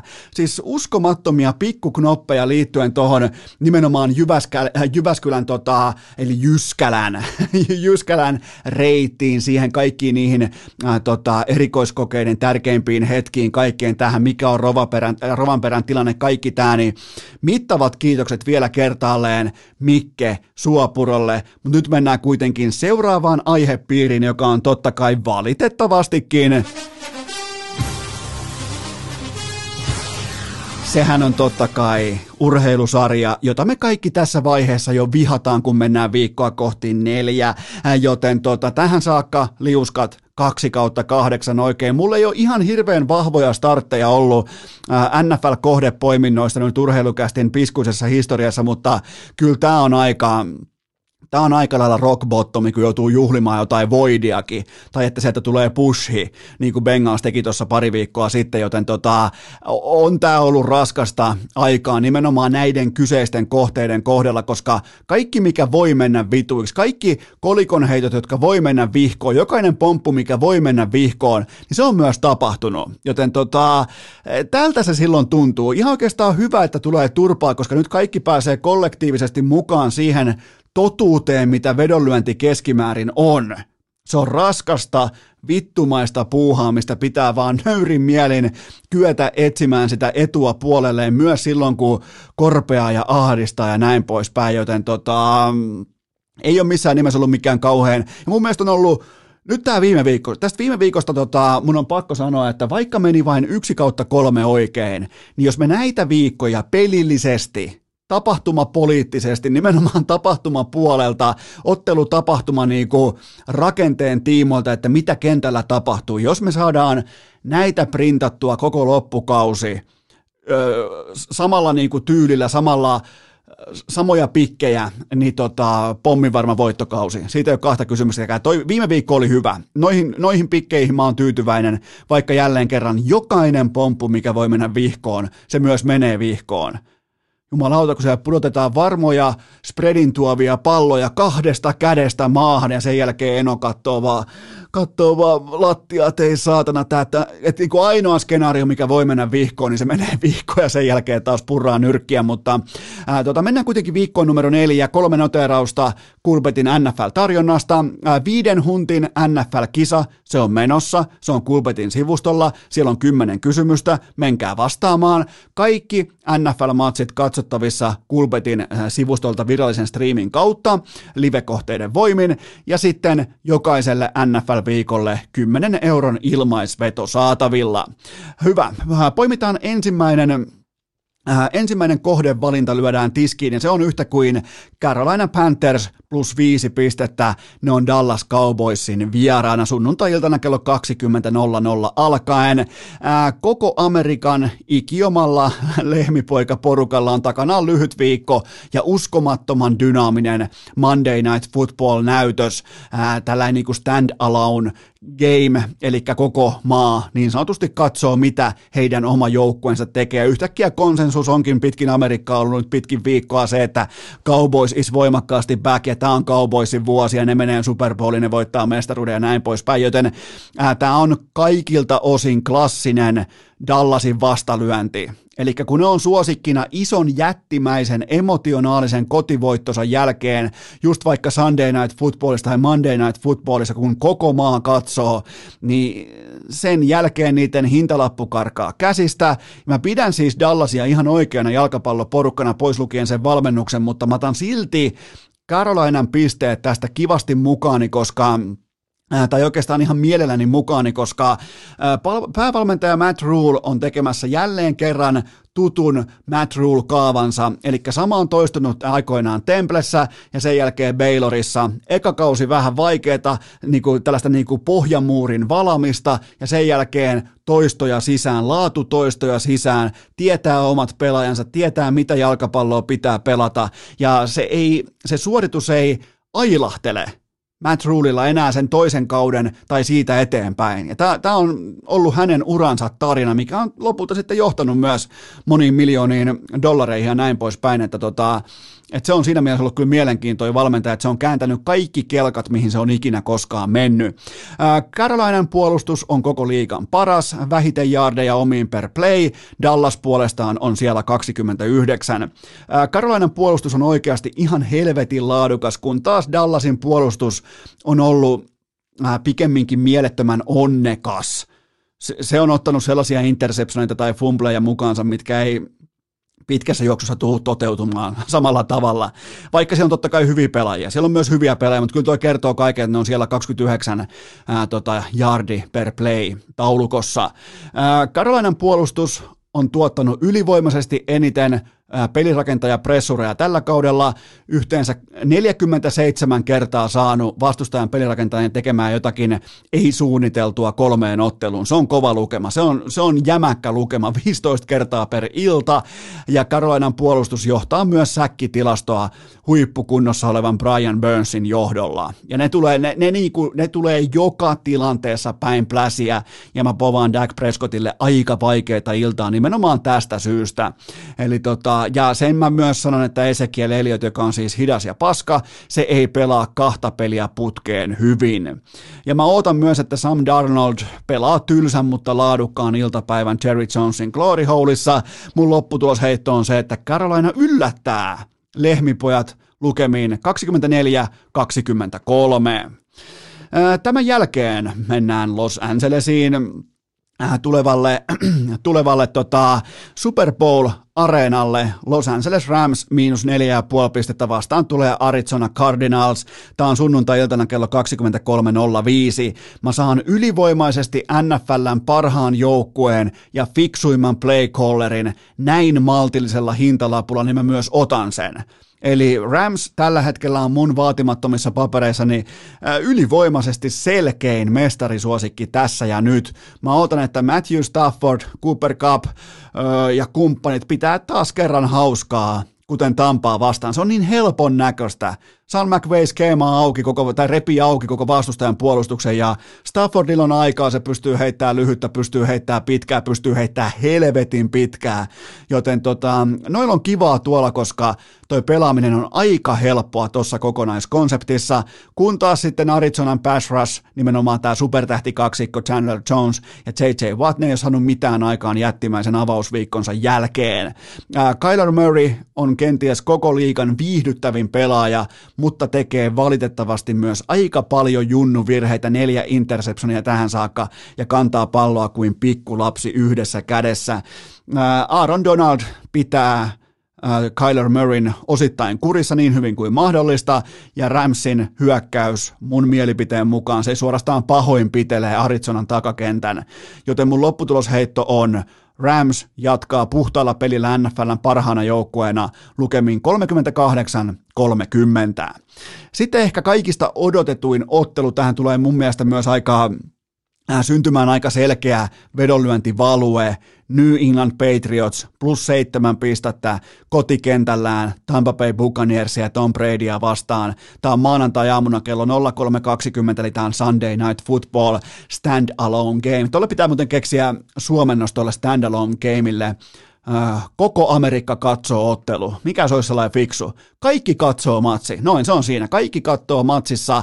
Eli tämä on nyt tämä Tom Bradyn paluu Bill Belichickin tupaan. Ja tämä on nyt Belichickille, tämä on se jättimäinen valmistautuminen. Tämä on se Super Bowl tässä ja nyt. Nyt on aika paljon egoa, eikä siis aika paljon, vaan ihan helvetisti todistettua egoa pelissä tässä kyseisessä tapaamisessa, ja, ja Tom Brady, hallitseva Super Bowl-mestari, saapuu areenalle, jonka hän aikoinaan itse rakensi, joten vaikka hän on sympaattinen, vähän ehkä vitsailevakin vanhus nykyään, niin älkää ikinä tehkö sitä virhettä, että kuvittelette, etteikö Brady olisi absoluuttinen alfa, joten tota, tästä tulee hyvin mielenkiintoista, mutta se minkä takia mä otan kotipisteet tästä äh, erittäin mielenkiintoisesta kohtaamisesta on se, että Tampa on kuriton hyökkäysjoukkue, niillä on toiseksi eniten keltaisia lippuja koko liigassa, Tampan hyökkäysdraivien pisteprosentti on vain neljäkymmentä, se löytyy sieltä kuusitoista, Tampan pallonmenetysprosentti on neljätoista pilkku kolme,